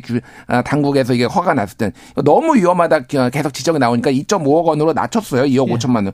근데 이게 표시가 개인이 산 게 아니라 증권사로 표시가 되는 거예요. 그렇더라고요. 예. 네. 그러니까 네. 내가 이게 누가 이를테면은 딱 사람들이 봐도 외국계가 산 걸로 돼 있어. 외국계가 네. 산 걸로 네. 돼 있으니까 특히 국내 주식 네. 주식 하시는 분들은 어. 뭐 외국계 자본이 들어온다 그러면 호재잖아요. 그 매매 동향을 예. 쭉 보거든요. 예. 그래서 이제 그런 점도 있고 또 하나는 말씀하셨다시피 익명성이기 때문에 이 투자자 이 투자자 누가 이걸 산 건지가 안 드러나기 때문에 이 감시망에서 좀 빠져나가기 쉬운 거죠. 아니 이번에 네. 저 키움증권 대주주 같은 경우도 폭락 직전에 이번에 팔았던 거 아니에요? 네. 600억 정도. 600억 정도. 예. 605억 원을 팔았는데요. 예, 이것도 뒤에 숨어 있으니까 훨씬 더 용이했던 거 아닙니까? 어, 김인래 의장 같은 네. 경우는 CFT로 들고 있었던 게 아니라 대주주이기 때문에 아, 자기 이름으로 가지고 있었는데 그렇게 들고 음. 있었습니다. 예, 그쪽에 이제 좀 의혹이 있는 것은 또, 또 다른 내용이 될 텐데요. 예. 거기는 아마 이제 내부 거래가 아니냐 이런 의혹입니다. 왜냐하면은 아. 이 작전 세력이 들어와 있었던 것을 이 회장 측에서 알고 있었느냐. 음. 본인 주식이 장기간 이렇게 급등했다고 치면은 회장들 입장에서 되게 궁금하거든요. 그렇죠. 예, 이게 왜 이렇게 오르는지 조사를 해봐라 이렇게 얘기를 했을 수도 있고. 그렇죠. 그렇다면 만약에 이 작전 세력처럼 보이는 애들이 들어와 있다는 걸 알았다면은 네. 언젠가 주가가 하락할 시점 맞춰서 그 직전에 매도를 했다는 것이 되게 좀 의심스러운 대목입니다. 음. 그런데 이제 이게 왜냐하면 이제 주가 하락이 24일부터인데 지난달 그 이 이 영업일 전에 거의 그러니까 고점에서 매도를 한 것이거든요. 그래서 이게 과연 모르고 그랬느냐, 우연히 네. 일치인가, 아니면은 어떤 필연적인 그 내부 정보가 있었는지에 대해서 음. 조사를 해봐야 되는 그런 상황이고요. 그러니까 서로 간에 다 피해자라 그래요. 예. 임장청, 임창정 씨도 피해자라고 하고 라덕연 음. 이 사람도 피해자라고 하고 있습니다. 그러니까 이제 박대희 기자가 설명한 거 조금만 좀 네. 명확하게 숫자와 좀 이렇게 말씀을 드리면은 그 김익래 다움 키움 그룹 증권 그 네. 그룹 다우, 회장 예, 다우 키움 아, 다움 키움 그룹 회장 네. 같은 경우에는 본인 소유의 다우데이터 주식 140만 주를 시간의 매매 블록대 방식으로 605억 원을 확보를 했고 그리고 김영민 서울도시가스 회장도 시간 외 매매 방식으로 100, 어 456억 원 정도를 이제 매도를 했다라는 거예요. 근데 아마 음. 얘기를 했듯이 이게 이거 매도를 하고 이게 그 어떤 신호탄이 돼가지고 주가가 확 빠졌다라는 거예요. 음. 그러니까 두 여기에서 근데 금융당국이나 좀 이쪽 전문가들을 의심하는 거는 두 가지 가능성이죠. 그러니까 예를 들어서 이쪽 이 주식 자체가 이미 작전이 들어왔기 때문에 언젠가는 폭락할 것을 알았다라고 감지를 하고 먼저 던지기, 음. 던지기를 했다라는 가능성 아니면은 이 사람들하고 그 주주 작전 세력하고도 연계가 있을 가능성 아예 예. 뭐, 뭐 이런 가능성까지 이제 배제를 할 수 없다라는 거예요. 근데 이거를 수사를 하는 거는 매우 어렵습니다. 그러니까 이거는 증거가 확보가 돼야 되잖아요. 이를테면은 뭐 이를테면은 뭐 모의를 했다라든지 뭐 문자가 있었든지 압수수색 막 이런 것까지 들어가야 되는데 여기까지 갈 수가 있느냐 기본적으로 이제 음. 이거가 이제 이거에 대한 좀 불신의 눈초리가 있는 거죠. 그러니까 그 다우 키움 그룹 같은 경우에 더 의심받는 것은 키움 증권이라고 예. 소액 투자도 많이 쓰시는 증권사인데 음. 그, 그쪽 회장이기 때문에 이 금융계에 들어가는 소식이라든지 그렇죠. 뭐 뭐가 조사가 되고 있다더라, 뭐가 작전이라더라 이런 소문을 잘 듣기 쉬운 위치에 있거든요. 뭐 그렇기 금융, 때문에 그렇죠. 예, 더더욱 의심을 받고 있는 그런 상황이죠. 금융그룹의 회장이고 금융기관인데 본업에 충실해서 자기 회사 키울 생각은 안 하고 재테크 예, 빠져 있었던 거 아닌가? 뭐 그, 뭐 이런 이런 지탄도 그, 받을 수가 있습니다. 회장 측에서는 이제 예. 증여서를 내기 위해서 아. 돈이 필요해서 이제 매도를 한 것이다. 예. 어, 혹은 이제 뭐 서울가스 같은 경우에는 아마도 주가 충분히 올랐다고 생각하니까 뭐 음. 차익을 보려고 매도를 한 것이 아니냐 이런 얘기가 나오긴 하는데요. 그렇다 하더라도 너무 시점이 공교로워서 어떻게 그 회장 측에서는 고점에 딱 알고 팔았는지. 그러니까요. 개인 투자자들 입장에서는 저 우리가 모르는 다른 정보를 그들은 가지고 있는데 그 그들이라는 게 내부 경영자들이고 내부 경영자들이 막 이런 식으로 음. 매매를 이상하게 음. 해버리면 감시망에 다 피, 피해가는 거 아닙니까, 결국은? 네. 그 점도 이제 이번 사태에서 하나 던지고 있는 그런 메시지인데 예. 가장 중요한 것은 이제 이 작전 세력처럼 보이는 이 사람들이 장기간에 걸쳐서 막대한 돈을 막대한 투자자와 뭐 연예인도 끼어 있죠. 이런 것들을 버젓이 대놓고 하는데도 아무런 제재가 없었다, 그 동안. 그게 네. 작전 유형도 네. 바뀌는 것 같아요. 저, 네. 제가 옛날에 주가 조작 취재할 때는 단기간에 뭐 몇 개월에 코스닥 뭐 이런 이런 식으로 했었거든요. 근데 지금은 한 지금 한 2, 년 3년 정도 예, 최고 3년, 정도. 고 짧은 그렇죠. 2년 정도. 예. 이게 마치 강남에서 부자들이 증여세를 탈세하기 위해서 장기간에 걸쳐서 20년에 걸쳐서 뭐 이렇게 뭐 5천만 원씩 나눠준다 할지 음. 뭘 대신에 월세를 대신해 준다 할지 그런 어떤 그걸 절세 전략이라고 또 세무사들이 내주고 그러거든요. 음. 근데 그런 거하고 좀 비슷한 것 같아 이게 네, 보니까. 그래서 좀 약간 진흥화된 네. 건 사실입니다. 그렇게 예, 기간을 네. 갖다 장기간으로 잡고 네. 또 하나는 이제 과거 주가 조작은 뭐 루보 사건 이런 것처럼 네.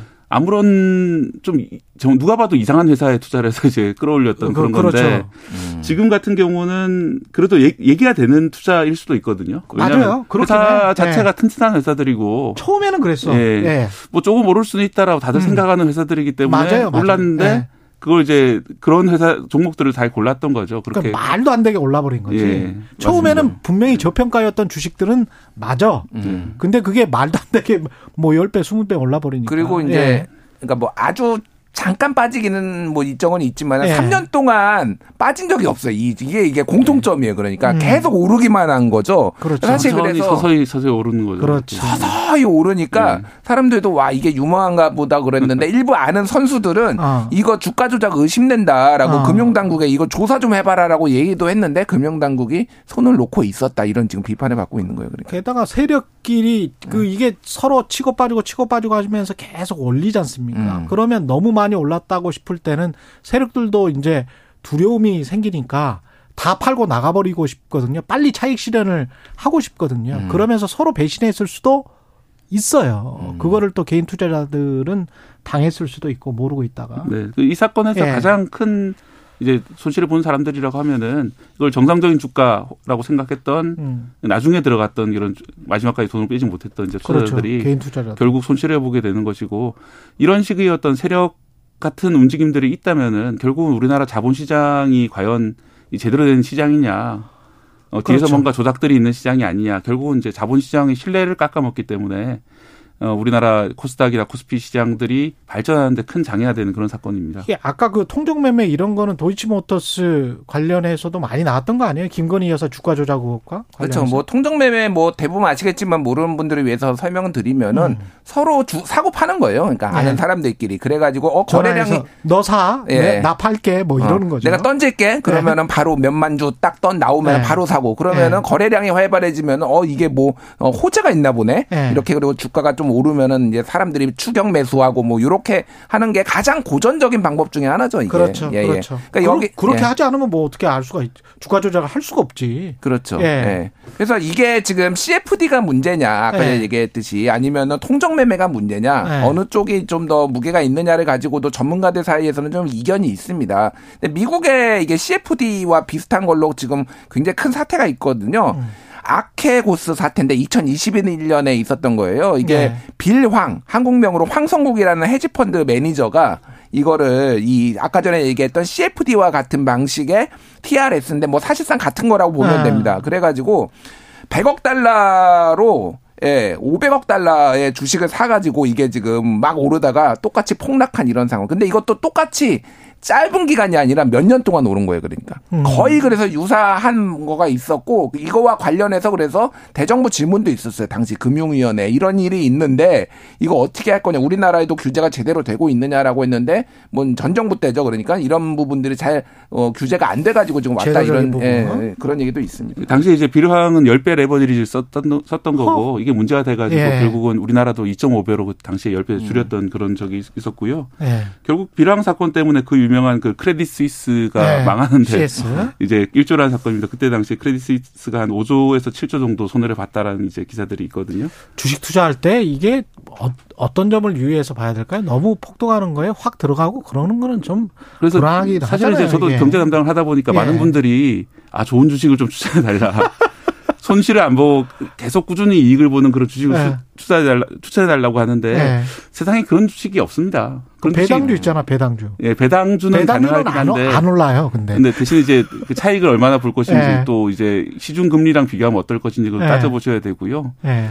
그래서 이제 그런 이런 지금 이번 세력을 의심되는 이, 이 사람들처럼 꾸준히 높은 수익을 올려주겠다라고 접근을 하면은 뭔가 음. 좀 사술이 있다는 가능성이 높다. 그렇지. 예, 그렇게밖에 볼 수가 없는 것이죠. 예. 요 짧게 요거 하나만 말씀드리면은 예. 이 지금 피해 그 기업들 있잖아요. 여덟 개 예. 이게 대부분이 다 공매도 금지 종목이었어요. 아. 그래서 이게 공매도가 순기능이 있는 게 비정상적으로 오르면 어 이상하다 그래서 반대로 그렇지. 매매를 하는데 이거는 어. 코로나 사태로 인해서 어. 공매도가 금지된 종목들이니까 계속 예. 오르기만 한 거예요. 그러니까 예. 이게 그래서 공매도를 금지하는 게 무조건 정답이냐 뭐 이런 숙제도 좀 이게 안겨준 것 같습니다. 시장 내 이성적 투자자와 뇌동 매매 뭐 여러 가지 철학적인 내용들이 있습니다. 사실은 이게 주식 주식 투자라는 게 그래서 저도 재미있게 보고 있는데 예, 여기까지 듣겠습니다.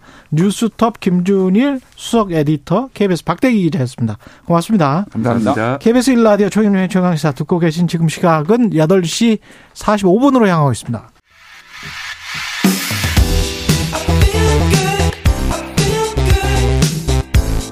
세상에 이익이 되는 방송 최경영의 최강 시사 네, 곧 윤석열 정부가 출범한 지 1년이 되어 갑니다. 예, 정부 그리고 여야 정치권에 대한 여론은 어떤지 중간 점검해 보겠습니다. 이은영 휴먼 앤 데이터 소장 나오셨습니다. 안녕하세요. 네, 안녕하세요. 반갑습니다. 예, 오늘 소개할 여론조사 개요 먼저 말씀해 주십시오. 네, 일단 미디어 트리뷴이 리얼미터 의뢰해서 4월 24일에서 28일 조사했고요. 한국 갤럽 자체 조사입니다. 4월 25일에서 27일 뉴스토마토가 미디어 토마토에 의뢰해서 4월 24일에서 26일까지 조사했고요. 예. 엠브레인 퍼블릭, 케이스탯 리서치, 코리아 리서치, 한국 리서치가 발표한 전국 지표조사 4월 24일에서 26일까지 있었습니다. 예. 자세한 내용은 중앙선관위 여론조사 심의위원회 홈페이지를 참고하시고요. 음. 대체로 지금 이 한 다섯 개, 네 개 정도 나왔는데 예. 어, 세 개는 좀 다 하락을 했어요. 지난 조사 대비. 국정 지지율? 네, 네, 대통령 지지율이 다 하락을 했고 어, 리얼미터만 1.9% 포인트 상승한 34.5%가 나왔습니다. 그 오차범위네. 네, 오차범위 이내고요. 네. 다 다른 조사들은 거의 뭐 30에서 32% 사이 나왔는데 음. 일단은 지금 그것도 하락한 것도 오차범위 내죠. 그렇습니다. 예. 다2% 포인트 이내에서 하락을 했는데요. 음. 사실 이게 억대급 성과라고 지금 홍보를 많이 하고 있는데 예. 그거에 비한다면 하락폭이 크다라고 저는 봐요. 올라요. 그러 그러네요. 예. 예. 왜냐하면 이게 억대 갔다 오면 대개는 올랐거든요. 그렇죠. 역대 대통령도. 네. 예. 그리고 보통은 한 3% 정도 그 정도는 기본으로 오르는데 음. 이번에 이렇게 볼거리가 많았던 이런 정도의 성과라면은 5% 포인트 이상 해서 지금 지지율이 한 40%대까지는 가야 되거든요. 음. 근데 지금 그렇지 못하고 있다라는 거죠. 예. 근데 그 어떤 결과 지금 네. 뭐 정부 여당은 계속 지금 홍보를 하고 있는데 네. 이번 주까지 기다려 보면 국민들의 마음이 좀 바뀔까요? 어떻게 보십니까? 사실 이번 그 방미가요 선반영된 음. 측면이 많아요. 부정적 이슈가 미리 가기 전에 반영이 아. 돼서 문화 공연이나 그다음에 그 도청 문제 이런 게 선반영이 돼가지고 로이터 인터뷰, 그렇습니다. 워싱턴 포스트 인터뷰 예. 인터뷰가 먼저 있었죠. 네, 근데 그런 것들이 예. 다 선반영이 됐고 마지막 지금 여론조사에서 반영 안 된 부분이 그 노래하신 거랑 영어 연설인데 네. 사실 그 노래하신 부분 American Pie 노래하신 거와 관련해서는 보수층이 네. 아 자부심을 느낀다 이런 것도 있겠지만 네. 실질적으로는 보수층을 대변하기보다는 약간 소수의 기득권층의 어떤 대변하는 그런 약간의 뭐랄까 여흥 음. 같은 네. 약간 우리들이 보기에 조금 불편한 듯한 듯한 네. 그런 느낌이 있어서 음. 그래서 이게 크게 오를 것 같지는 않아요. 이, 이 음. 이슈 때문에 대통령 지지율이 더 오를 것 같지는 않습니다. 예. 그리고 기시다 후미오 일본 총리가 방한한다고 하는데 이게 네. 만약에 아까 유상범 의원은 굉장히 좀 기대를 하는 것 같더라고요. 네. 뭐 진정성 있는 사고나 이런 것들을 하면 이거 좀 영향이 있겠죠? 근데 이제 그렇게 기대를 좀 하고는 있는데 예. 사실 지금 벌써 이제 이게 언론과 이 순방이나 뭐 해외 정상들이 오고 가는 문제는 언론과의 협력 작업이 굉장히 중요해요. 미리 이제 분위기를 잡아주는 음. 역할 그다음에 성과를 잘 홍보를 하는 게 중요한데 지금 이미 벌써 그 기시다 총리가 오는 거는 오염수 때문에 오염수 추진을 위해서 오는 거다라는 게 지금 나가고 있어서 오염수? 예, 오염수 부분이 이제 그 논의가 됐다 안 됐다 좀 설왕설래 했잖아요. 있잖아요. 그렇죠. 근데 지금 네. 이렇게 빨리 오는 것도 이 부분을 이제 좀 추진하기 위해서라는 또 이야기들이 이제 막 돌아다니고 있어요. 그러니까 음. 이런 부분을 선제적으로 좀 왜 이렇게 빨리 오는지에 대한 거를 좀 언론에서 잘 알릴 필요가 있죠. 예. 오염수와 사과와 뭐 이런 것들은 제대로만 처리를 하면은 지지율에 굉장히 큰 네. 영향을 줄 텐데. 그렇습니다. 예. 1주년이 되면은 여론조사 관련 여론조사가 쏟아 지겠죠? 네, 이제 아마 다음 주에 1주년 기념 조사들이 방송사 중심으로 나오거든요. 아, 분명히 할 겁니다. 예, 예. 분명히 합니다. 예. 어, 어떤 부분에 주목할까요? 일단은 그 이제 인사에 대한 부분들을 사실 많이 다뤄요. 그리고 네. 이제 분야별 평가를 하는데 분야별 평가들이 이미 갤럽하고 미디어 토마토에서 나왔는데 음. 좀 성적이 그렇게 좋지가 않습니다. 네. 그래서 아마 제가 볼 때는 포인트가 인사 부분, 개각 이런 걸로 좀 맞춰지지 않을까 싶고요. 특히 이번에 그 갤럽 자료를 보면은 가장 좀 잘 못하는 분야가 경제, 인사, 외교 이렇게 세 개가 꼽혔어요. 경제, 인사, 외교. 외교. 그래서 이제 그 경제와 외교는 좀 많이 이제 안 좋다는 게 알려져 있으니까 예. 인사 그리고 이제 특히 이제 경제, 중국, 러시아의 문제와 관련한 경제 분야를 좀 많이 다루지 않을까 생각이 듭니다. 예. 정부 여당의 고민이 깊을 것 같습니다. 네. 어떻게 반등을 할 수 있을까? 묘책 같은 게 있을까요? 이게 여론조사 음, 소장으로서. 제가 네. 볼때 어저께 기자단 오찬을 대통령 하셨잖아요. 음. 깜짝 등장을 하셔서 이제 속도와 방향, 1년 동안 내가 뭐 질책도 많이 받고 칭찬도 받았는데 음. 속도와 방향을 고민해 보겠다. 음. 저는 이 말 한마디만으로도 민심이나 여론에서 반응이 아, 이제 조금 뭔가 좀 분위기를 파악을 했나 이렇게 생각하실 것 같아요. 그래서 뭔가 내가 자, 자화자찬하지 않겠다라고 했거든요. 그 말도 좋았고 네. 방향을 고민해 보겠다는 그, 말이 또 기대감을 갖게는 했어요. 그렇습니다. 그 예. 그 말이 굉장히 중요한 말이에요. 예. 예. 그래서 그, 속도가 아무리 그렇습니다. 그래도 방향이 예. 중요하거든요. 맞아요. 그래서 예. 그런 부분에 대해서 내가 조금 더 민심을 듣겠다라는 이야기를 하신다면 좀 예. 나아지지 않을까.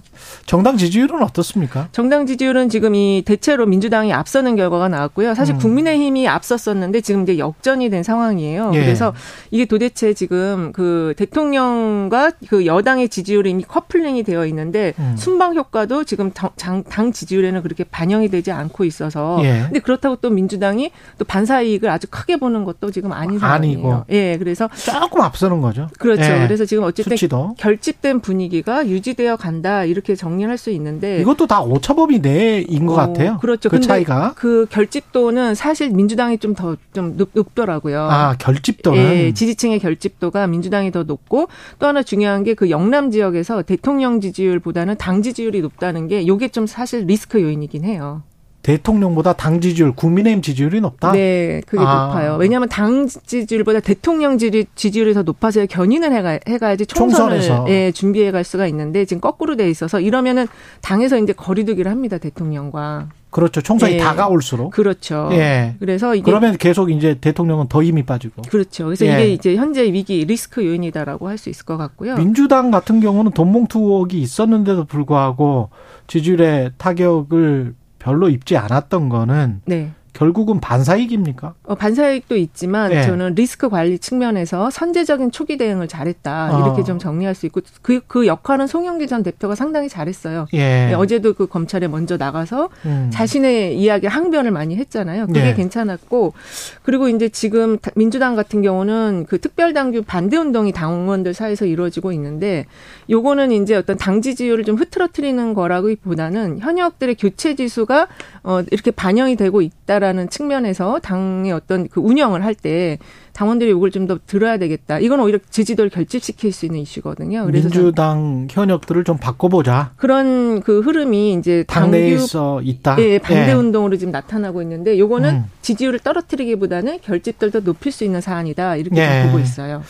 그렇군요. 이게 지금 또 다른 변수 같은 게 있을까요? 여야가? 지금 제가 볼 때 가장 중요한 변수는 녹취록 변수인데 아, 녹취록? 특히 예, 태용호 의원의 그 녹취록은 이게 지금 국, 대통령실의 공천 개입으로까지 연계될 네. 수가 있어서 요거 되게 화려 저기 리스크가 큰 요인이다라고 저는 보고 있습니다. 이거 대응을 좀 잘 하셔야 될 것 같아요. 여당 쪽에서 네. 예. 총선이 1년 채 남지 않는 상황에서 지금 시점에서 여론조사가 의미가 있습니까? 근데 사실은 이제 그, 그 유권자들께서 아직 마음을 전혀 결정도 안 하시고 그렇겠지. 관심도 없어요. 예. 그래서 여론조사가 그렇게 의미는 없는데 예. 그래도 부동층의 사이즈가 어느 정도인지 이거는 아. 좀 중요하죠. 부동층의 사이즈는 어느 정도입니까? 지금 한 30%대 좀 조금 안 되는 그 정도 분위기 사이 그정 사이즈인데 그래도 그거 굉장히 큰 거예요. 부동층이 그렇죠. 20한 9에서 뭐 32 뭐 이 사이인데 그 사이즈가 굉장히 큰 편이어서 지금 그 삼지대 창당 이야기가 나오고 있는 것 같습니다. 근데 그게 성공할까요? 그게 항상 그 총선 가까우거나 대선 가까우면 대선 가까우기 전에는 네. 뭐 1, 2년 전에는 부동층이 많았다가 수렴하는 경향이 있었잖아요. 그렇죠. 그래서 예. 부동층이 일단 존재하는 것만으로도 성공 요건은 갖추고 있다고 볼 수 있는데 신당 창당의 가장 필수 조건은 대선 주자가 있냐, 그리고 그 대선 주자가 뉴페이스냐, 비정치적인 속성이 있냐, 그다음에 성공 신화를 갖췄냐 이 세 가지거든요. 예. 이걸 갖춘 인물이 지금 없어서 어, 인물이 없다. 예. 그래서 바람도 지금 부는 것 같지는 않아요. 금태섭으로는 예, 조금 뭐 좀 약하다. 예. 그래서 뭐 예. 뭐 30석 그거는 좀 어렵고요. 어렵다. 예, 한 뭐한 세네 석에서 한 다섯 석에서 열 석 사이. 저는 네. 그 정도 예측합니다. 현실적으로는 네. 만약에 만들어진다고 하더라도 네. 그러면 큰 정당이 나오려면 어떤 공략이 필요합니까? 큰 정당으로 나오려면 아까도 말씀드린 것처럼 대선 주자를 보유를 해야 돼요. 대선 주자를 네. 보유하는 수밖에 없다. 네. 그런데 이거 만들기가 굉장히 어렵거든요. 예. 더군다나 아까 말씀드린 비정치적인 속성을 가진 사람이라고 한다면 예. 지금 경제계에서 보통 많이 찾아요. 예. 근데 좀 눈에 띄는 사람이 없잖아요. 그럼 경제계에서도 정치가 이렇게 뭐 서로 간에 치고받고 뭐 사법 리스크 뭐뭐 뭐 잘못하면 무조건 감옥 갈 것 같고 뭐 이런 상황에서 어떤 경제인이나 어떤 기업인이 어나 정치하겠어 이 나라를 바꿔보겠어 이런 나서기가 쉽지 않을 아, 것 같은데 다다 다 털릴 것 같아 가지고 네, 3대 업종이에요 정치 네. 네, 아주 이미지가 안 좋아서 그렇죠. 들어올 사람이 없다고 저는 봐. 그렇기 때문에 이게 네. 성공하기가 어렵다는 거죠. 음 쉽지 않을 것이다 3지대가. 네, 결국 그러면 또 여야의 싸움이 될 가능성이 높죠. 지금까지는 높, 네. 높은 상황. 네, 다만 네. 이제 삼, 이 신당과 관련해서 민, 민주당보다는 국민의힘에서 이탈층이 많고요. 네. 이 30대가 이탈층이 많더라고요. 음. 이 30대는 지금 그 생활 이슈, 전세 사기나 주가 조작 이런 부분에 굉장히 민감한 층이기 때문에 여야가 이 부분에 대해서 신경을 많이 쓰, 써야 된다. 알겠습니다. 네. 여기까지 듣겠습니다. 휴먼 앤 데이터의 이은영 소장이었습니다. 고맙습니다. 네, 감사합니다. 5월 3일 수요일 KBS 라디오 최경영의 최강시사였습니다. 내일 아침 7시 20분에 다시 돌아오겠습니다. 고맙습니다.